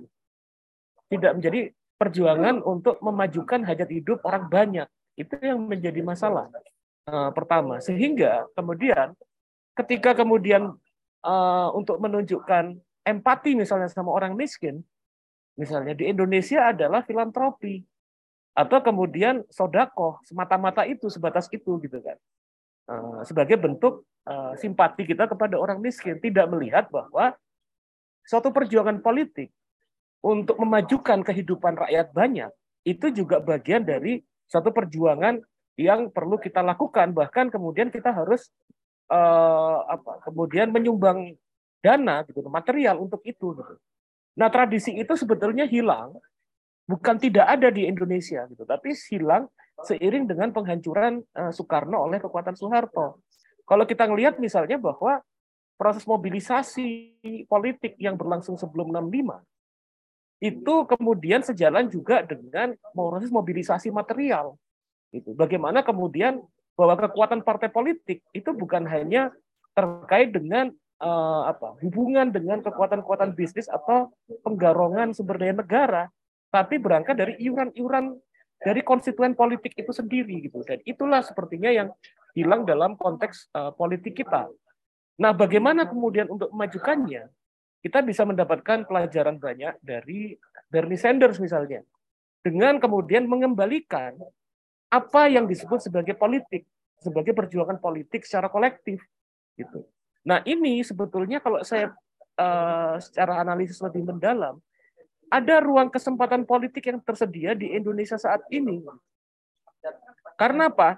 Karena kemudian, oke okay, kita melihat bahwa kekuatan oligarki power itu mendominasi arena politik di Indonesia. Banyak kajian-kajian ekonomi politik bicara seperti itu. Tapi kalau misalnya kita melihat dari perkembangan tren populisme kanan di Indonesia, mereka ini kekuatan populisme kanan ini kan membangun basis-basis sosial dan politiknya cukup kuat di arena masyarakat sipil, gitu kan. Mereka membangun kekuatan uh, basis politiknya, misalnya di sektor-sektor wilayah pendidikan, di wilayah-wilayah bisnis uh, eh, UKM, dan berbagai macam uh, perangkat-perangkat lainnya di jamaah-jamaah. Dan pada akhirnya, perkembangan yang ada dalam ranah masyarakat politik, masyarakat sipil ini mampu melakukan intervensi terhadap kekuatan politik. Jika kita lihat dalam uh, sekitar lima tahun terakhir, itu kemudian kita melihat bahwa agenda-agenda politik bukan hanya oleh partai-partai agamis, tapi juga partai nasional diintervensi, dipengaruhi oleh agenda-agenda populisme kanan. Hal yang sebetulnya bisa diperjuangkan oleh kekuatan-kekuatan progresif adalah seperti itu. Gitu. Bagaimana kemudian agenda-agenda uh, perjuangan dengan kalau bicara dalam perspektif Gramsci misalnya, bahwa kemampuan kemenangan dalam masyarakat politik itu ditentukan dengan kemampuan uh, dominasi dalam ranah hegemoni di masyarakat sipil gitu. Bahwa perjuangan dalam level masyarakat sipil itu untuk membangun kekuatan-kekuatan edukasi, pendidikan, kekuatan-kekuatan ekonomi itu juga menjadi penentu dan ini yang sepertinya harus bisa diintervensi oleh kekuatan-kekuatan uh, progresif kita sekarang Mengapa hal itu bisa terjadi? Karena juga kita lihat di sisi yang lain terjadi kebangkrutan dalam ranah gagasan di arena politik kita. Kita melihat bahwa faksi-faksi kekuatan oligarki itu mereka tidak memiliki ideologi sama sekali. Mereka tidak memiliki apa fondasi nilai dan fondasi gagasan yang mau ditampilkan di masyarakat. Mereka bicara good governance pada korup semua, gitu kan. Mereka bicara tentang tatanan masyarakat, tata pemerintahan yang adil dan bersih. Kemudian yang terjadi tidak seperti itu. Mereka kehilangan pada ruang ini. Nah, di situlah sebetulnya kesempatan politik bagaimana mendorong eh, gagasan-gagasan uh, progresif itu masuk dalam arena politik ketika terjadi krisis ideologi dan krisis uh, wacana dan gagasan dalam arena politik uh, demokrasi kita. Gitu. Nah, saya pikir uh, di sisi yang lain caranya adalah bagaimana jangan bosan-bosan untuk bicara kondisi konkret yang terjadi di Indonesia. Jangan bosan-bosan bicara tentang terjadinya ketimpangan sosial, uh, di mana kemudian uh, misalnya mayoritas masyarakat Indonesia tidak mendapatkan kemakmuran dalam bekerjanya sistem ekonomi politik di Indonesia yang oligarki seperti sekarang bagaimana kemudian bahwa kebijakan-kebijakan itu tersandra oleh kepentingan-kepentingan aliansi bisnis dan politik. Dan dari situ kemudian bagaimana mengartikulasikannya yang yang perlu didorong adalah pemajuan kepentingan-kepentingan fokus pada masyarakat-masyarakat, kelompok-kelompok yang termiskinkan dalam sistem ini. Nah, dalam posisi saya sebetulnya kita punya tradisi politik yang cukup kaya eh, terkait dengan persoalan ideologis itu. Salah satunya misalnya intervensi tentang ide gagasan marhenisme secara praksis politik. Marhenisme adalah bicara tentang bagaimana kalau kita berangkat dari idenya Soekarno, mereka yang termiskinkan oleh sistem ekonomi kapitalisme itu kemudian menjadi ujung tombak dari perjuangan politik. Bagaimana kemudian menempatkan garis politik massa menjadi bagian dari artikulasi politik dalam arena politik demokrasi. Nah, ini yang absen. Jadi kalau misalnya saya pikir ada kekuatan politik atau agensi politik yang main gila seperti kayak Bernie Sanders dan konsisten dan konsisten serta insisting dalam perjuangan politik itu bukan tidak mungkin akan terjadi suatu perubahan-perubahan politik yang belum tentu menang tapi cukup signifikan dalam pengaruh arena politik kita saya pikir. Nah, ini yang model-model preskripsi seperti ini yang penting untuk dimajukan sekarang. Karena kalau kita bahas tentang problem, kondisi struktural, apa yang menjadi persoalan, saya pikir sudah cukup banyak agenda seperti itu. Yang dimajukan adalah bagaimana melakukan intervensi politik. Nah, kalau saya sepakat dalam konteks perjuangan politik di Indonesia, mengartikulasikan, mengartikulasikan kembali gagasan atau ideologi marhainisme itu menjadi bagian penting gitu untuk mendorong solusi-solusi terhadap persoalan konkret yang ada di Indonesia sekarang. Gitu kira-kira. Mas, soal kampus Merdeka gimana, Mas? Ada tanggapan? Iya, tadi kampus Merdeka sudah diutarakan banyak hal ya oleh uh, Rido. Nah, tapi saya pikir begini, ini ada persoalan kondisinya konteksnya struktural juga dalam konteks universitas kita karena kalau di Amerika uh, konteksnya adalah bahwa Eh, korporatisme eh, corporate itu dengan agenda neoliberalisme yang kemudian melemahkan uh, apa tatanan pendidikan di Amerika Serikat. Gitu. Nah di Indonesia ini percampuran gitu, antara warisan Soeharto dengan neoliberalisasi pendidikan. Kita sebenarnya melihat bahwa di kampus kita itu sudah sangat minim sekali kalangan-kalangan terdidik, kalangan-kalangan intelektual yang uh, memperjuangkan atau menempatkan uh, universitas itu seperti misalnya ruang publik yang bebas. Etika akademik adalah kebebasan akademik. Artinya apa? Kampus sebagai uh, institusi dan entitas yang melakukan kritik terhadap sistem itu semakin lama semakin melemah sekarang ini. Gitu. Nah, itu adalah suatu uh, persoalan penting sehingga saya pikir untuk menajamkan tadi apa yang diutarakan oleh Rido. Pertama itu adalah pembentukan pentingnya pembentukan serikat pekerja akademik. Jadi ya dosen-dosen itu harus berserikat sebetulnya. Gitu untuk memperjuangkan dan bela kepentingan-kepentingan mereka dalam ranah pendidikan. Kedua, problem dalam konteks apa ya? Uh,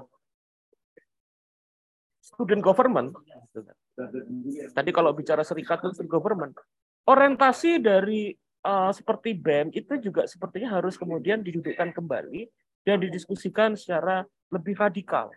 Karena apa? Karena warisan Orde Baru dalam konteks uh, student government kita itu melemahkan posisi dan bargaining mahasiswa. Pertama.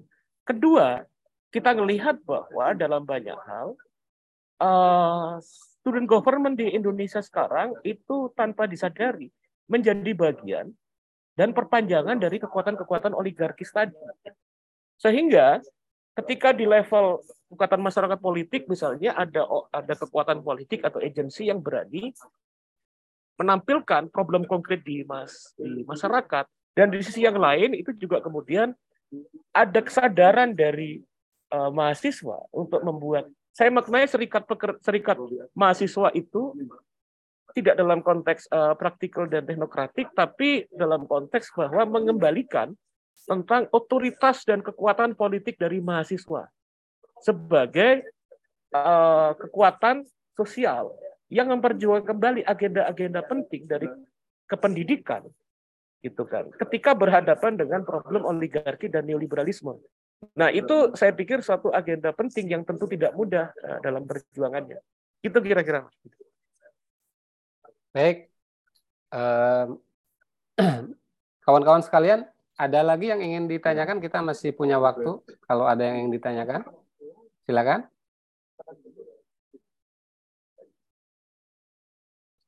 Ini Mas Haryadi nih. Ngomong silakan Mas. Iya. Oh ya Mas Haryadi, ya silakan Mas Haryadi. Teman saya nih. silakan. Ya, uh, terima kasih. Maaf tadi ada gangguan sehingga ketika dipanggil malah menghilang.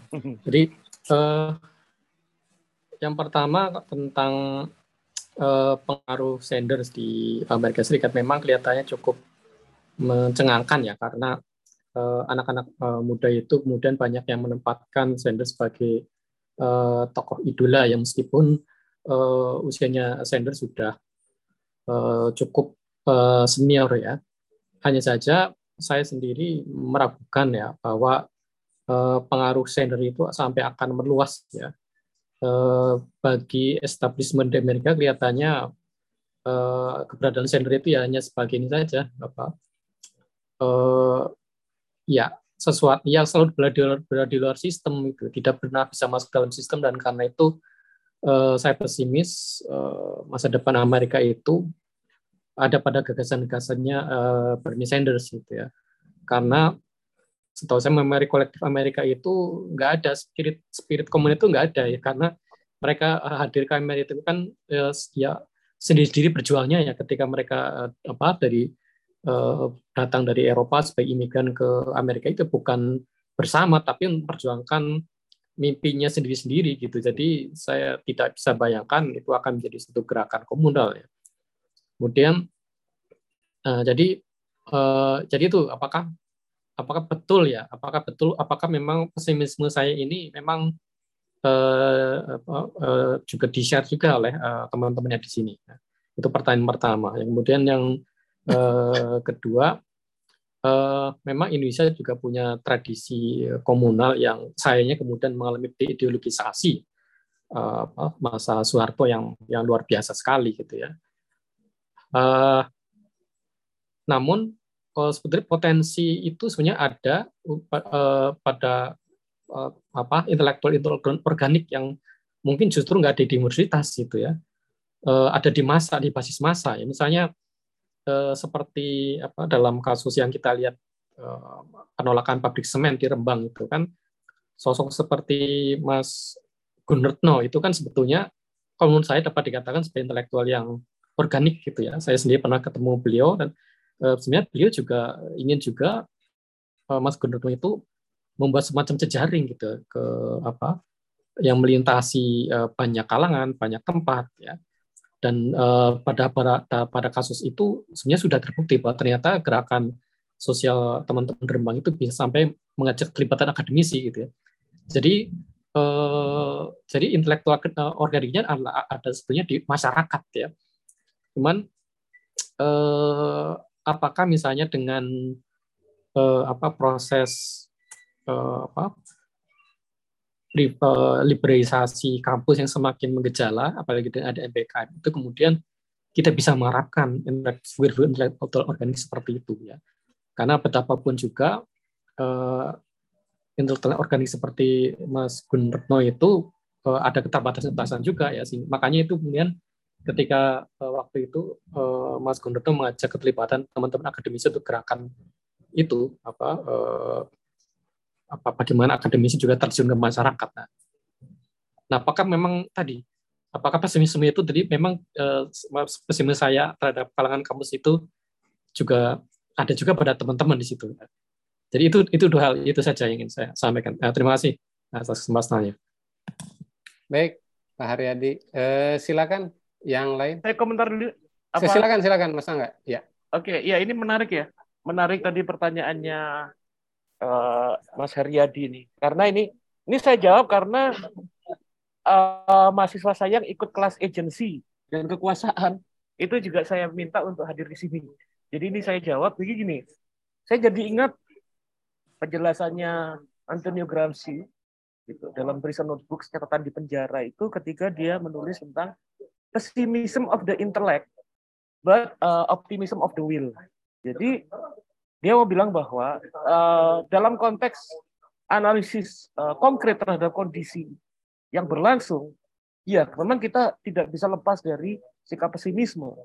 Karena tanpa adanya pesimisme atau skeptisisme tepatnya, kita tidak bisa melihat apa hambatan-hambatan struktural, institusional terhadap problem-problem yang kita hadapi sekarang. Sementara kemudian bahwa perjuangan politik itu tidak hanya menjelaskan realitas, perjuangan politik itu adalah mengubah realitas.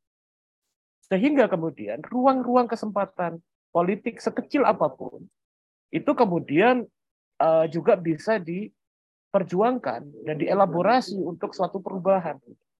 Karena kalau dalam perspektif kritikal, gitu, historical materialism, yang sering kali disalah mengerti, itu bukan hanya kondisi-kondisi sosial dan konteks ekonomi yang mendeterminasi uh, kenyataan, tapi juga dalam konteks itu bertemunya antara kondisi sosial dan kehendak dari agensi untuk melakukan perubahan yang itu kemudian mendorong pada transformasi sosial.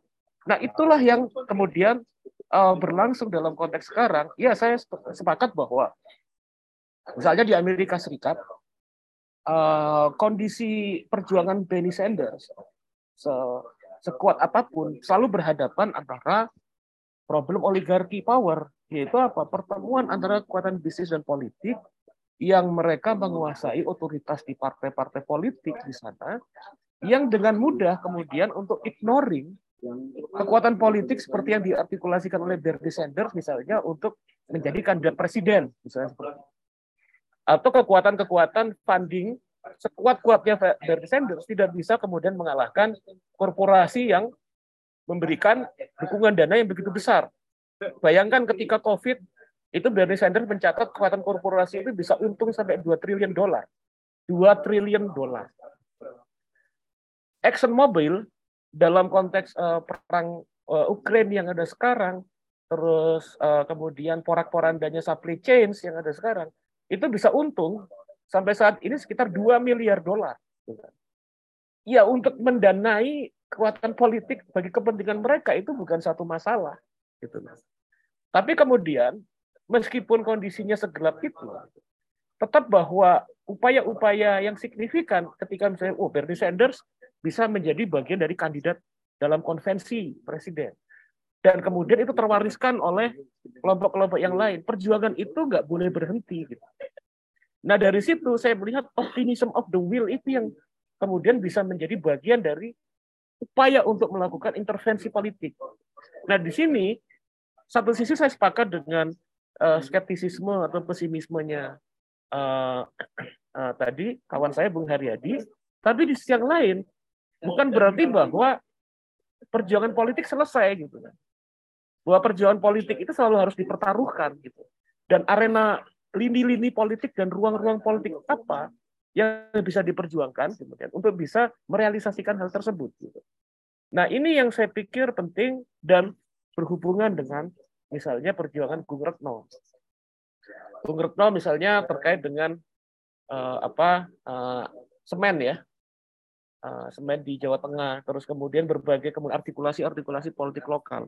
Nah dalam konteks ini maka yang penting untuk dilihat adalah proses pembelajaran politik seperti apa yang bisa kita pelajari sehingga mereka bisa uh, mendapatkan kemenangan-kemenangan kecil tersebut. Perjuangan politik apa misalnya uh, di kalangan kekuatan politik buruh misalnya yang bisa menggulkan BPJS seminimal mungkin capaiannya, tapi ternyata juga berhasil. Perjuangan politik seperti apa yang bisa memajukan kemenangan-kemenangan kecil. Nah, ini menjadi proses edukasi bersama. Dan saya sepakat bahwa intelektual organik itu tidak terbatas di kampus, gitu. terutama dalam konteks sekarang, tapi kampus juga menjadi bagian dari media dalam proses pembelajaran karena kekuatan sosial yang sedang bergerak ini untuk bersama-sama mendiskusikan bagaimana kemudian skema atau perjuangan politik di masa depan. Saya dulu uh, sempat dengan beberapa teman-teman dosen juga mencoba membangun komunikasi misalnya aliansi antara kampus dan kampung atau kemudian kampus dan kelas pekerja. Di mana kemudian kalau selama ini misalnya kampus itu seminar elit politik yang tidak diundang, akademis yang diundang, maka sebagai suatu upaya demokratisasi pengetahuan, kita juga harus belajar pengetahuan dari perjuangan politik konkret misalnya dengan mengundang teman-teman dari serikat buruh gitu. Bahkan kemudian dari kekuatan-kekuatan eh, gerakan-gerakan alternatif, gerakan-gerakan sosial untuk mendiskusikan apa problemnya, apa capaiannya, dan apa yang bisa kita bantu sebagai bagian dari uh, kelompok, bagian dari kelompok kelas pekerja dari sektor terdidik ini, sektor universitas. Nah itu yang saya pikir uh, penting untuk dilihat bagaimana keseimbangan antara pesimisme dalam analisis gitu, dan juga optimisme dalam kehendak untuk melakukan perubahan sosial. Gitu kira-kira. Baik, Mas Angga. Uh, silakan Bung Bung Erik. Ada Bung Erik yang tadi ada pertanyaan sebelum ke Mas Rido. Oke, uh, ya terima kasih Mas Did, Kang Dida. Uh, Selamat malam Mas Angga, selamat malam Mas Rido, selamat malam teman-teman semuanya. Uh, maaf saya agak telat ya. Tadi di share Mas uh, apa di share dari Kang Dida kemarin, cuman saya masuknya telat, jadi saya nggak uh, mengikuti slide yang dipaparkan oleh Mas Rido dan apa uh, Bang Angga ya. Jadi saya tertarik uh, bertanya dikit aja. Saya termasuk orang yang sebenarnya tertarik banget ya dengan Sanders. uh, kalau saya ikuti ya uh, apa uh, Sanders itu kan sebenarnya dia uh, lahir tidak dari EA, sorry, lahir tidak hanya dari imigran gitu ya, dari orang tua imigran, tapi juga lahir dari uh, aktivisme mahasiswa ya Mas ya. Uh, ini saya nggak tahu udah dibahas atau belum di, di slide ya, tapi saya saya coba nanya, tapi barangkali nanti mungkin Mas Rito bisa uh, apa menjawab gitu. Uh, dia lahir dari mahasiswa, kemudian juga uh, dia beberapa kali ikut aktivisme di di kampus gitu ya dan uh, dan beberapa kali mengalami gejolak-gejolak mahasiswa ya sama lah ya, kayak aktivisme-aktivis di Indonesia dan saya kira dia sel, dia lahir juga di situ ya lahir di mahasiswa. Kemudian kalau kita uh, komparasi dengan di Indonesia uh, pasca mungkin 98 sampai sekarang gitu ya. uh, tokoh yang saya kira sampai mungkin muncul ke publik sampai katakanlah seperti Bernie Sanders menjadi calon kandidat presiden gitu ya dan kemudian juga e, mempunyai satu apa pengaruh yang luar biasa di anak muda dan bisa menciptakan satu anak muda anak muda berikutnya kayak Cortez kemudian dan lain sebagainya itu juga sangat terinspirasi ya terhadap gerakan Sanders ini. Dan banyak juga ya kalau saya lihat dari uh, sudut pandang mungkin komunikasi politik platform-platform kemudian gerakan-gerakan uh, yang ke kemudian lahir dari naiknya uh, Sanders ini gitu ya.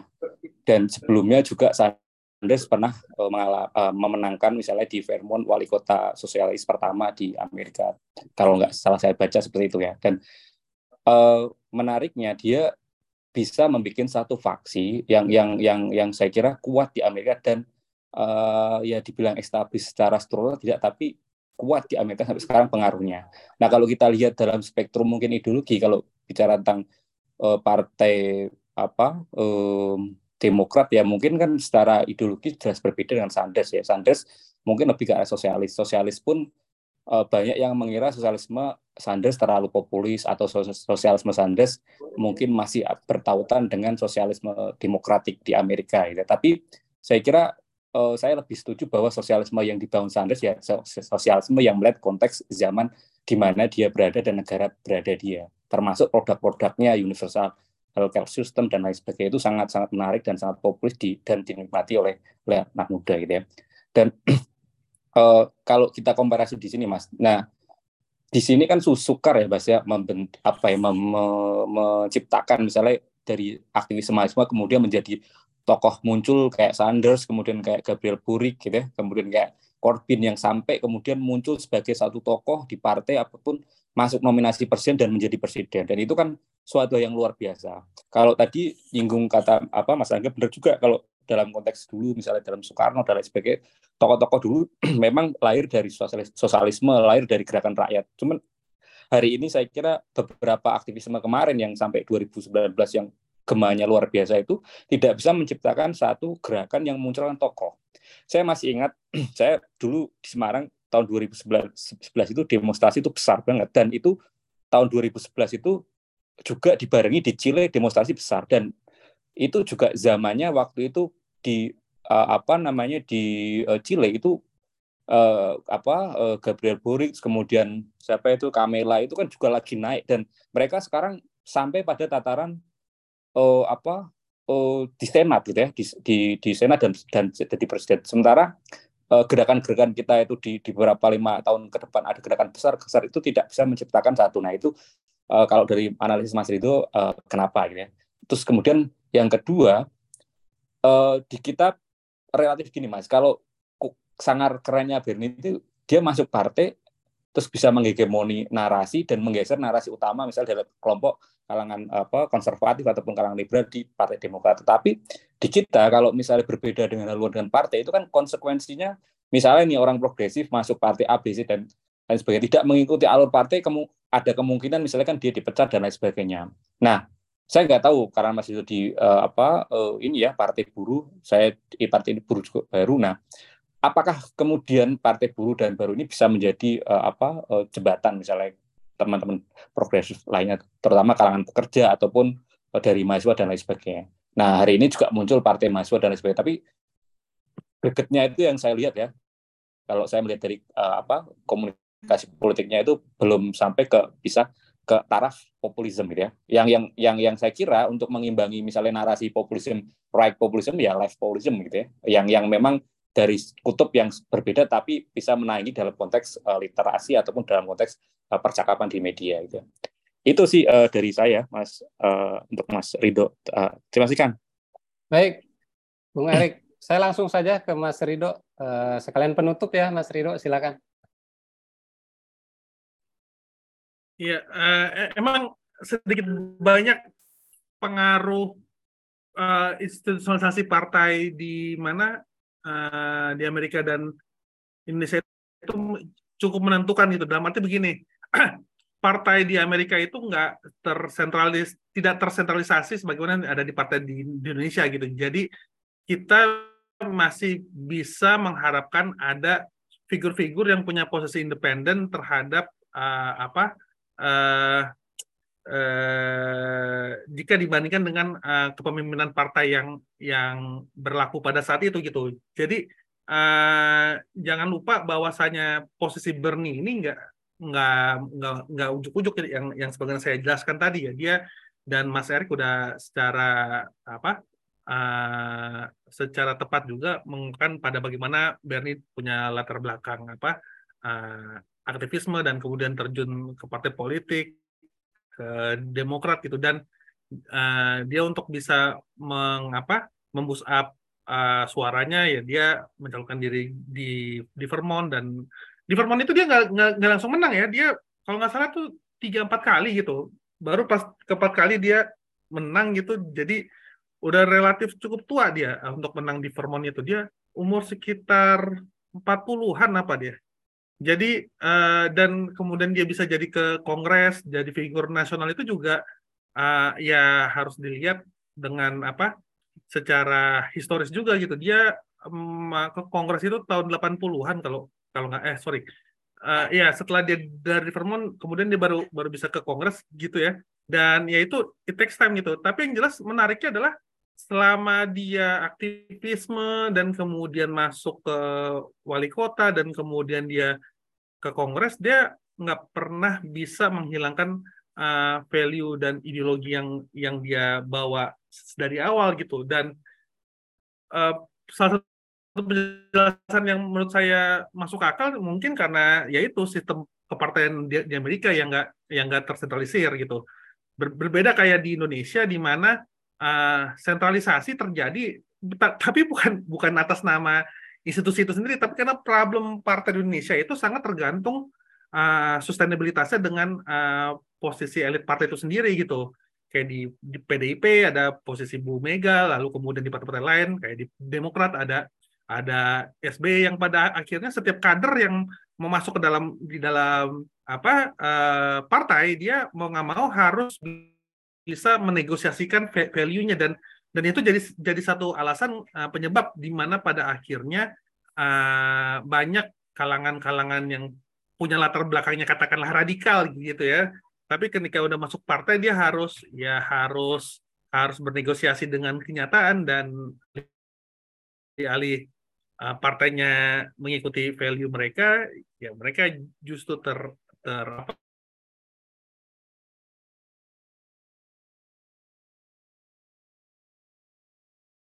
apa ya terabsorb gitu, terserap dalam sistem partai yang ada. Gitu. Kevin Spacey gitu judulnya House of Cards gitu ya. Dan ke kebetulan figurnya si Spacey itu dari Demokrat tuh dan dan akan kelihatan tuh pada pada dasarnya Partai Demokrat Amerika itu nggak didesain kayak organisasi organisasi yang sentralis gitu karena dia yang dan dan dia memberikan ruang otonom gitu kepada kader-kader untuk mengusung nilainya masing-masing.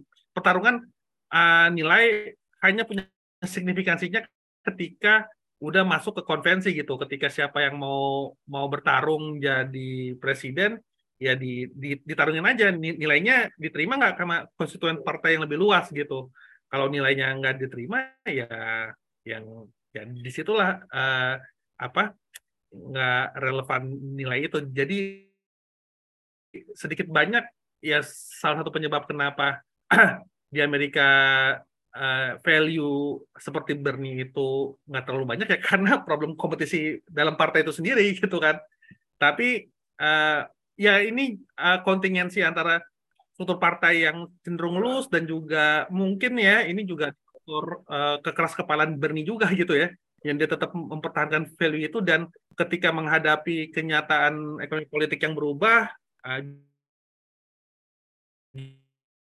justru value-nya Bernie itu yang punya masyarakat gitu. Jadi ada faktor luck juga kalau kalau saya saya lihat sih. Cuman uh, terkait sama kondisi di Indonesia uh, dan khususnya terkait dengan partai buruh ya, uh, formasi kita yang nggak nggak didesain seperti partai-partai yang ada gitu. Jadi formasi kita uh, uh, yang menjadi pemilik adalah 11 organisasi masyarakat yang mendi yang men mendirikan partai gitu. Yang itu ada dalam konstitusi kita. Jadi kita kalaupun ada sentralisasi pada akhirnya itu sentralisasi yang sifatnya kolektif gitu. Di, itu harus dikembalikan pada kesepakatan kolektif di dalam tubuh tubuh organisasi pendiri uh, Partai Buruh itu sendiri gitu dan pada akhirnya ya implikasinya ya pertarungan lagi gitu nilai mana yang paling punya relevansi untuk menjawab uh, apa kondisi sosial masyarakat yang ada sekarang dan kecenderungannya sekarang ya saya nggak mau bilang ini uh, tren utama gitu. Tapi udah mulai ada kecenderungan untuk bergerak ke arah uh, kiri gitu. Karena problem kelas pekerja di Indonesia ya bahasa politik yang paling masuk akal untuk bisa menjelaskan problem dan kemudian bisa menjelaskan posisi solusinya ya dari uh, gagasan politik kiri. Yang sedikit banyak adalah pada dasarnya gagasan ideologi yang ketemu dengan dengan gagasan ideologi uh, utama dari PDIP gitu. Cuman yang membedakan adalah kita nggak terlalu banyak menempatkan problem politiknya dalam dalam bahasa uh, Marhain ya, walaupun ketika mengupayakannya untuk menjadi bahasa bersama, ya nggak ada masalah juga kita kita menggunakan bahasa Marhain, tapi posisi politiknya pertama kali adalah uh, agenda kelas pekerja gitu. Nah, dan ya itu saya pikir uh, di sinilah saya uh, melihat ada ada kans gitu buat partai buruh untuk menjadi um, jembatan gitu bagi semua uh, elemen aktivis atau pejuang agenda kelas pekerja untuk uh, yang, yang masih percaya yang punya kepercayaan bahwa perubahan politik itu harus dilakukan lihat lewat pertarungan politik elektoral ya bisa masuk ke partai buruh gitu. Jadi apa? Uh, saya mungkin ya gimana ya? Uh, ini refleksi saya terhadap perjuangan rakyat dari tahun berapa ya 2010 gitu ya di mana kita udah banyak pertarungan lokal gitu cuman ternyata ketika tahun 2014 sampai dengan sekarang itu ternyata agresivitas politik uh, kapitalis oligarki begitu uh, vulgar gitu begitu brutal jadi saya sudah sampai pada titik di mana saya nggak ngelihat ada efektivitas gitu untuk uh, memperjuangkan politik progresif di tingkatan lokal walaupun mungkin uh, yang dibutuhkan sekarang adalah memang eksperimentasi-eksperimentasi. Cuman kalau kita mau melakukan eksperimentasi tingkatan lokal itu justru harus berangkat dari adanya uh, perubahan ruang politik yang di didesain di tingkatan nasional itu sendiri gitu. Jadinya kayak misalkan saya ambil contoh kayak pengalaman Porto Alegre itu itu kan sedikit banyak juga diiringi sama adanya perubahan politik nasional Brazil gitu. Kalau nggak ada agenda desentralisasi yang bisa memberikan diskresi untuk pengelolaan anggaran di tingkatan apa tingkatan lokal saya nggak yakin pengalaman Porto Alegre itu punya uh, bisa terjadi sebagaimana yang kita bayangin sejauh ini gitu loh jadi uh, buat saya sih sekarang uh, ya kita mau lihat urgensinya aja sih uh, saya saya nggak bilang uh, bisa direplikasi pengalamannya si Sanders ini karena institusi kita berbeda.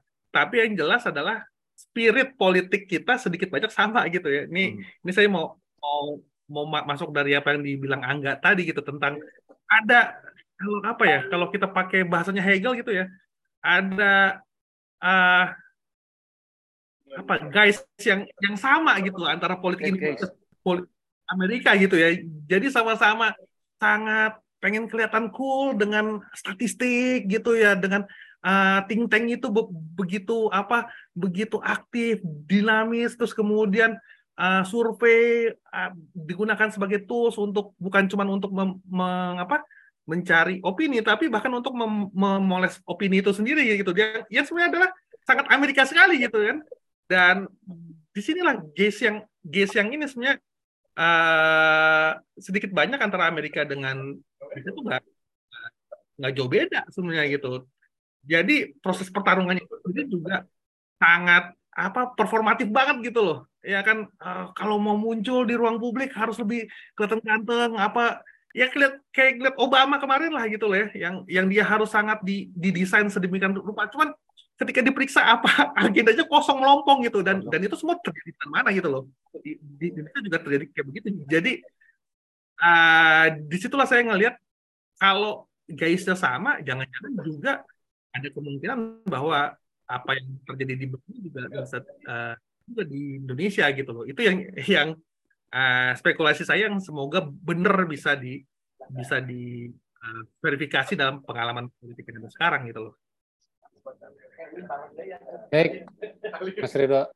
Mas Angga, silakan. Oke. Okay. Uh, sekalian menutup. Ya, ya, saya mau, nah tadi saya coba mau merespon ya uh, apa yang dibilang itu. Jadi terkait dengan pertama sebetulnya ada set case yang mirip gitu ya antara Amerika dan Indonesia dalam artian sebetulnya di kalangan bawah kemarahan itu ada kalau yang dibilang sama Bernie Sanders, it's okay uh, to be angry about capitalism, itu sudah juga berlangsung di masyarakat bawah. Gitu. Dengan berbagai macam uh, isu-isu uh, yang muncul.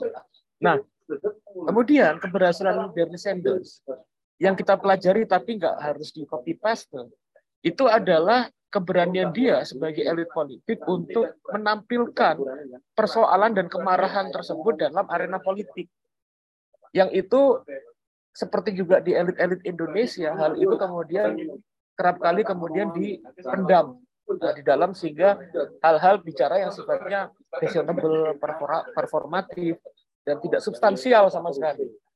Tapi hal yang menarik dalam komunikasi Bernie Sanders yang saya baca dalam buku ini adalah dia membongkar hal yang mainstream dalam Amerika Serikat terkait dengan pemaknaan yang Amerika itu apa gitu kan. Itu dibongkar langsung sama Bernie Sanders, didestabilisasi.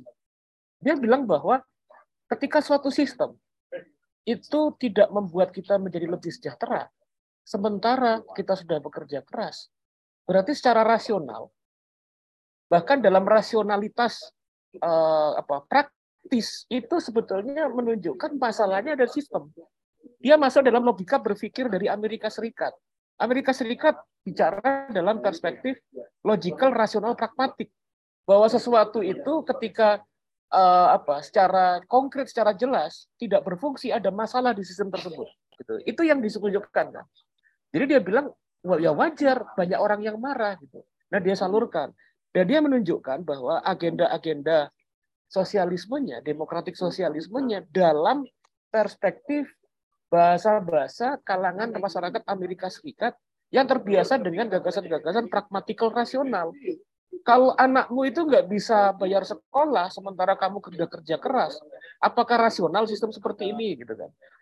Kalau kamu sebagai mahasiswa lulus universitas, universitas yang bagus atau kemudian kamu itu uh, lulus itu juga meninggalkan hutang yang banyak dari Amerika Serikat, terus kamu nggak bisa beli rumah yang sederhana, apakah rasional sistem tersebut gitu.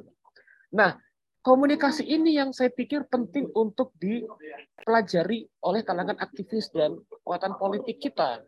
Saya pernah misalnya diskusi dalam sebuah dalam suatu serikat guru. Saya bilang gitu, Anda ini sebagai manusia dengan keluarganya punya rumah itu wajar nggak? Manusiawi nggak? Ya manusiawi. Tapi kondisi kerja Anda itu jadi rasional dan manusiawi enggak? Anda bisa punya rumah? Enggak gitu. Berarti ada masalah dalam sistem ini. Nah, eh, gagasan komunikasi retorika seperti itulah kemudian salah satu hal untuk menunjukkan bahwa secara rasionalitas konkret ada problem dalam kapitalisme kita. Isu itu yang saya pikir kita perlu belajar banyak dari Bernie Sanders dan dari bagi aktivis politik kita atau misalnya kalangan intelektual yang terjun dalam wilayah politik seperti sahabat saya Muhammad Ridho gitu. yang coba kemudian masuk untuk mendorong propaganda-propaganda dalam konteks masyarakat yang real gitu kan. Itu bisa itu itu suatu pelajaran penting saya pikir dari retorika Bernie Sanders yang seperti ini. Itu dan kedua misalnya kita nggak kita bukan berarti sebetulnya gini. Saya banyak diskusi sama Rido juga ini soal tatanan politik demokrasi oligarkis kita ini juga nggak nggak sebetulnya nggak fix gitu, nggak statis, selalu dinamis dan dalam beberapa hal kalau kita jeli kita bisa melihat adanya ruang-ruang kesempatan. Kalau kita melihat dalam perjalanan politik di Indonesia misalnya ada momentum ruang kesempatan itu di era post otoritarianisme Contoh misalnya, pada pertengahan tahun 2000-an, 2009, 2010, sampai 2014. Sebetulnya ada ruang perubahan ketika kekuatan politik, misalnya partai-partai politik, itu memiliki krisis tentang bagaimana regenerasi politik dan kepemimpinan politik itu muncul. Nah, pada saat itu kemudian muncul figur-figur yang berangkat misalnya dari kontestasi politik lokal, yang mereka sebetulnya uh, teknik kampanyenya itu adalah populistik, merangkul sebagian besar. Tapi kemudian mereka menggunakan pendekatan teknokratik. Saya nggak mempersoalkan pendekatan teknokratik karena dalam pemerintah teknokratik nggak bisa dilepaskan. Tapi kemudian yang menjadi masalah sehingga momentum itu tidak bisa dielaborasi lebih mendalam dalam konteks perjuangan politik progresif, mereka melupakan tentang bagaimana melampaui power relation. Bagaimana kemudian bertarung dalam konteks relasi kekuasaan yang didominasi oleh kekuatan oligarki tadi. Sehingga yang saya diskusikan adalah mereka sering kali melupakan setelah para elit-elit lokal ini jadi elit nasional misalnya. Mereka melupakan tentang dimensi yang kalau kata Bung Karno itu mass forming. Pembentukan kekuasaan berbasis pada kesadaran rakyat. Pada bagaimana ada paralelisme antara uh, perjuangan mengelola negara dan upaya terus bersanding bertemu dengan garis politik rakyat. Nah, ini yang hilang dalam kesempatan yang lalu. Nah, saya pikir kita membutuhkan eh, penajaman-penajaman penting ruang-ruang politik seperti apa yang kemudian bisa dilakukan. Kuncinya sebetulnya eh, saya pikir setelah 1965 itu tidak ada elit politik yang percaya pada masa. Dan itu berkali-kali terjadi, gitu kan. Eh, bagaimana kemudian ketika berhadapan dengan kepungan oligarki, kepungan hambatan-hambatan bottleneck perubahan, modal politik utama adalah masa. Yang mana masa ini bisa mendorong, memperkuat gagasan-gagasan politik. Nah ini yang saya pikir penting untuk dire, apa, reinterpretasi dan reaktualisasi dalam konteks sekarang. Nah terakhir mungkin ini ya ya saya sepakat tadi bahwa mungkin ada pertemuan perjumpaan antara marhaidisme dan gerakan kelas pekerja gitu kan. Tapi tidak memilih uh, jalan itu kalau uh, Bung Rido kan seperti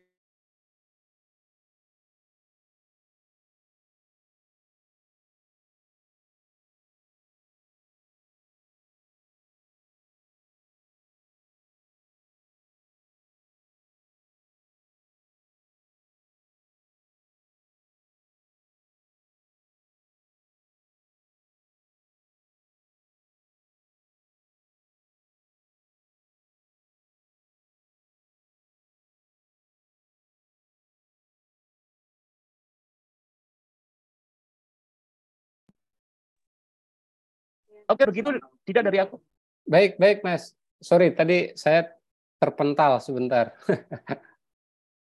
baik, eh, kawan-kawan sekalian, eh, saya kira saya eh, harus mengakhiri forum kita ini karena sudah pukul 10 malam sesuai dengan jadwal diskusi kita karena kita juga harus sahur ya kawan-kawan sekalian harus bagi-bagi energi Terima kasih atas perhatiannya. Terima kasih Mas Rido, Mas Angga eh, sudah bersedia eh, mengisi forum Megawati Institute dan tentu saja forum-forum Megawati Institute ini bisa didengarkan di kanal YouTube Megawati Institute dan juga di eh, podcast ada di Spotify lalu juga di Apple Podcast eh, apa namanya diskusi-diskusi bincang-bincang buku eh, di Megawati Institute. Terima kasih sekali lagi. Uh, Selamat malam. Assalamualaikum warahmatullahi wabarakatuh.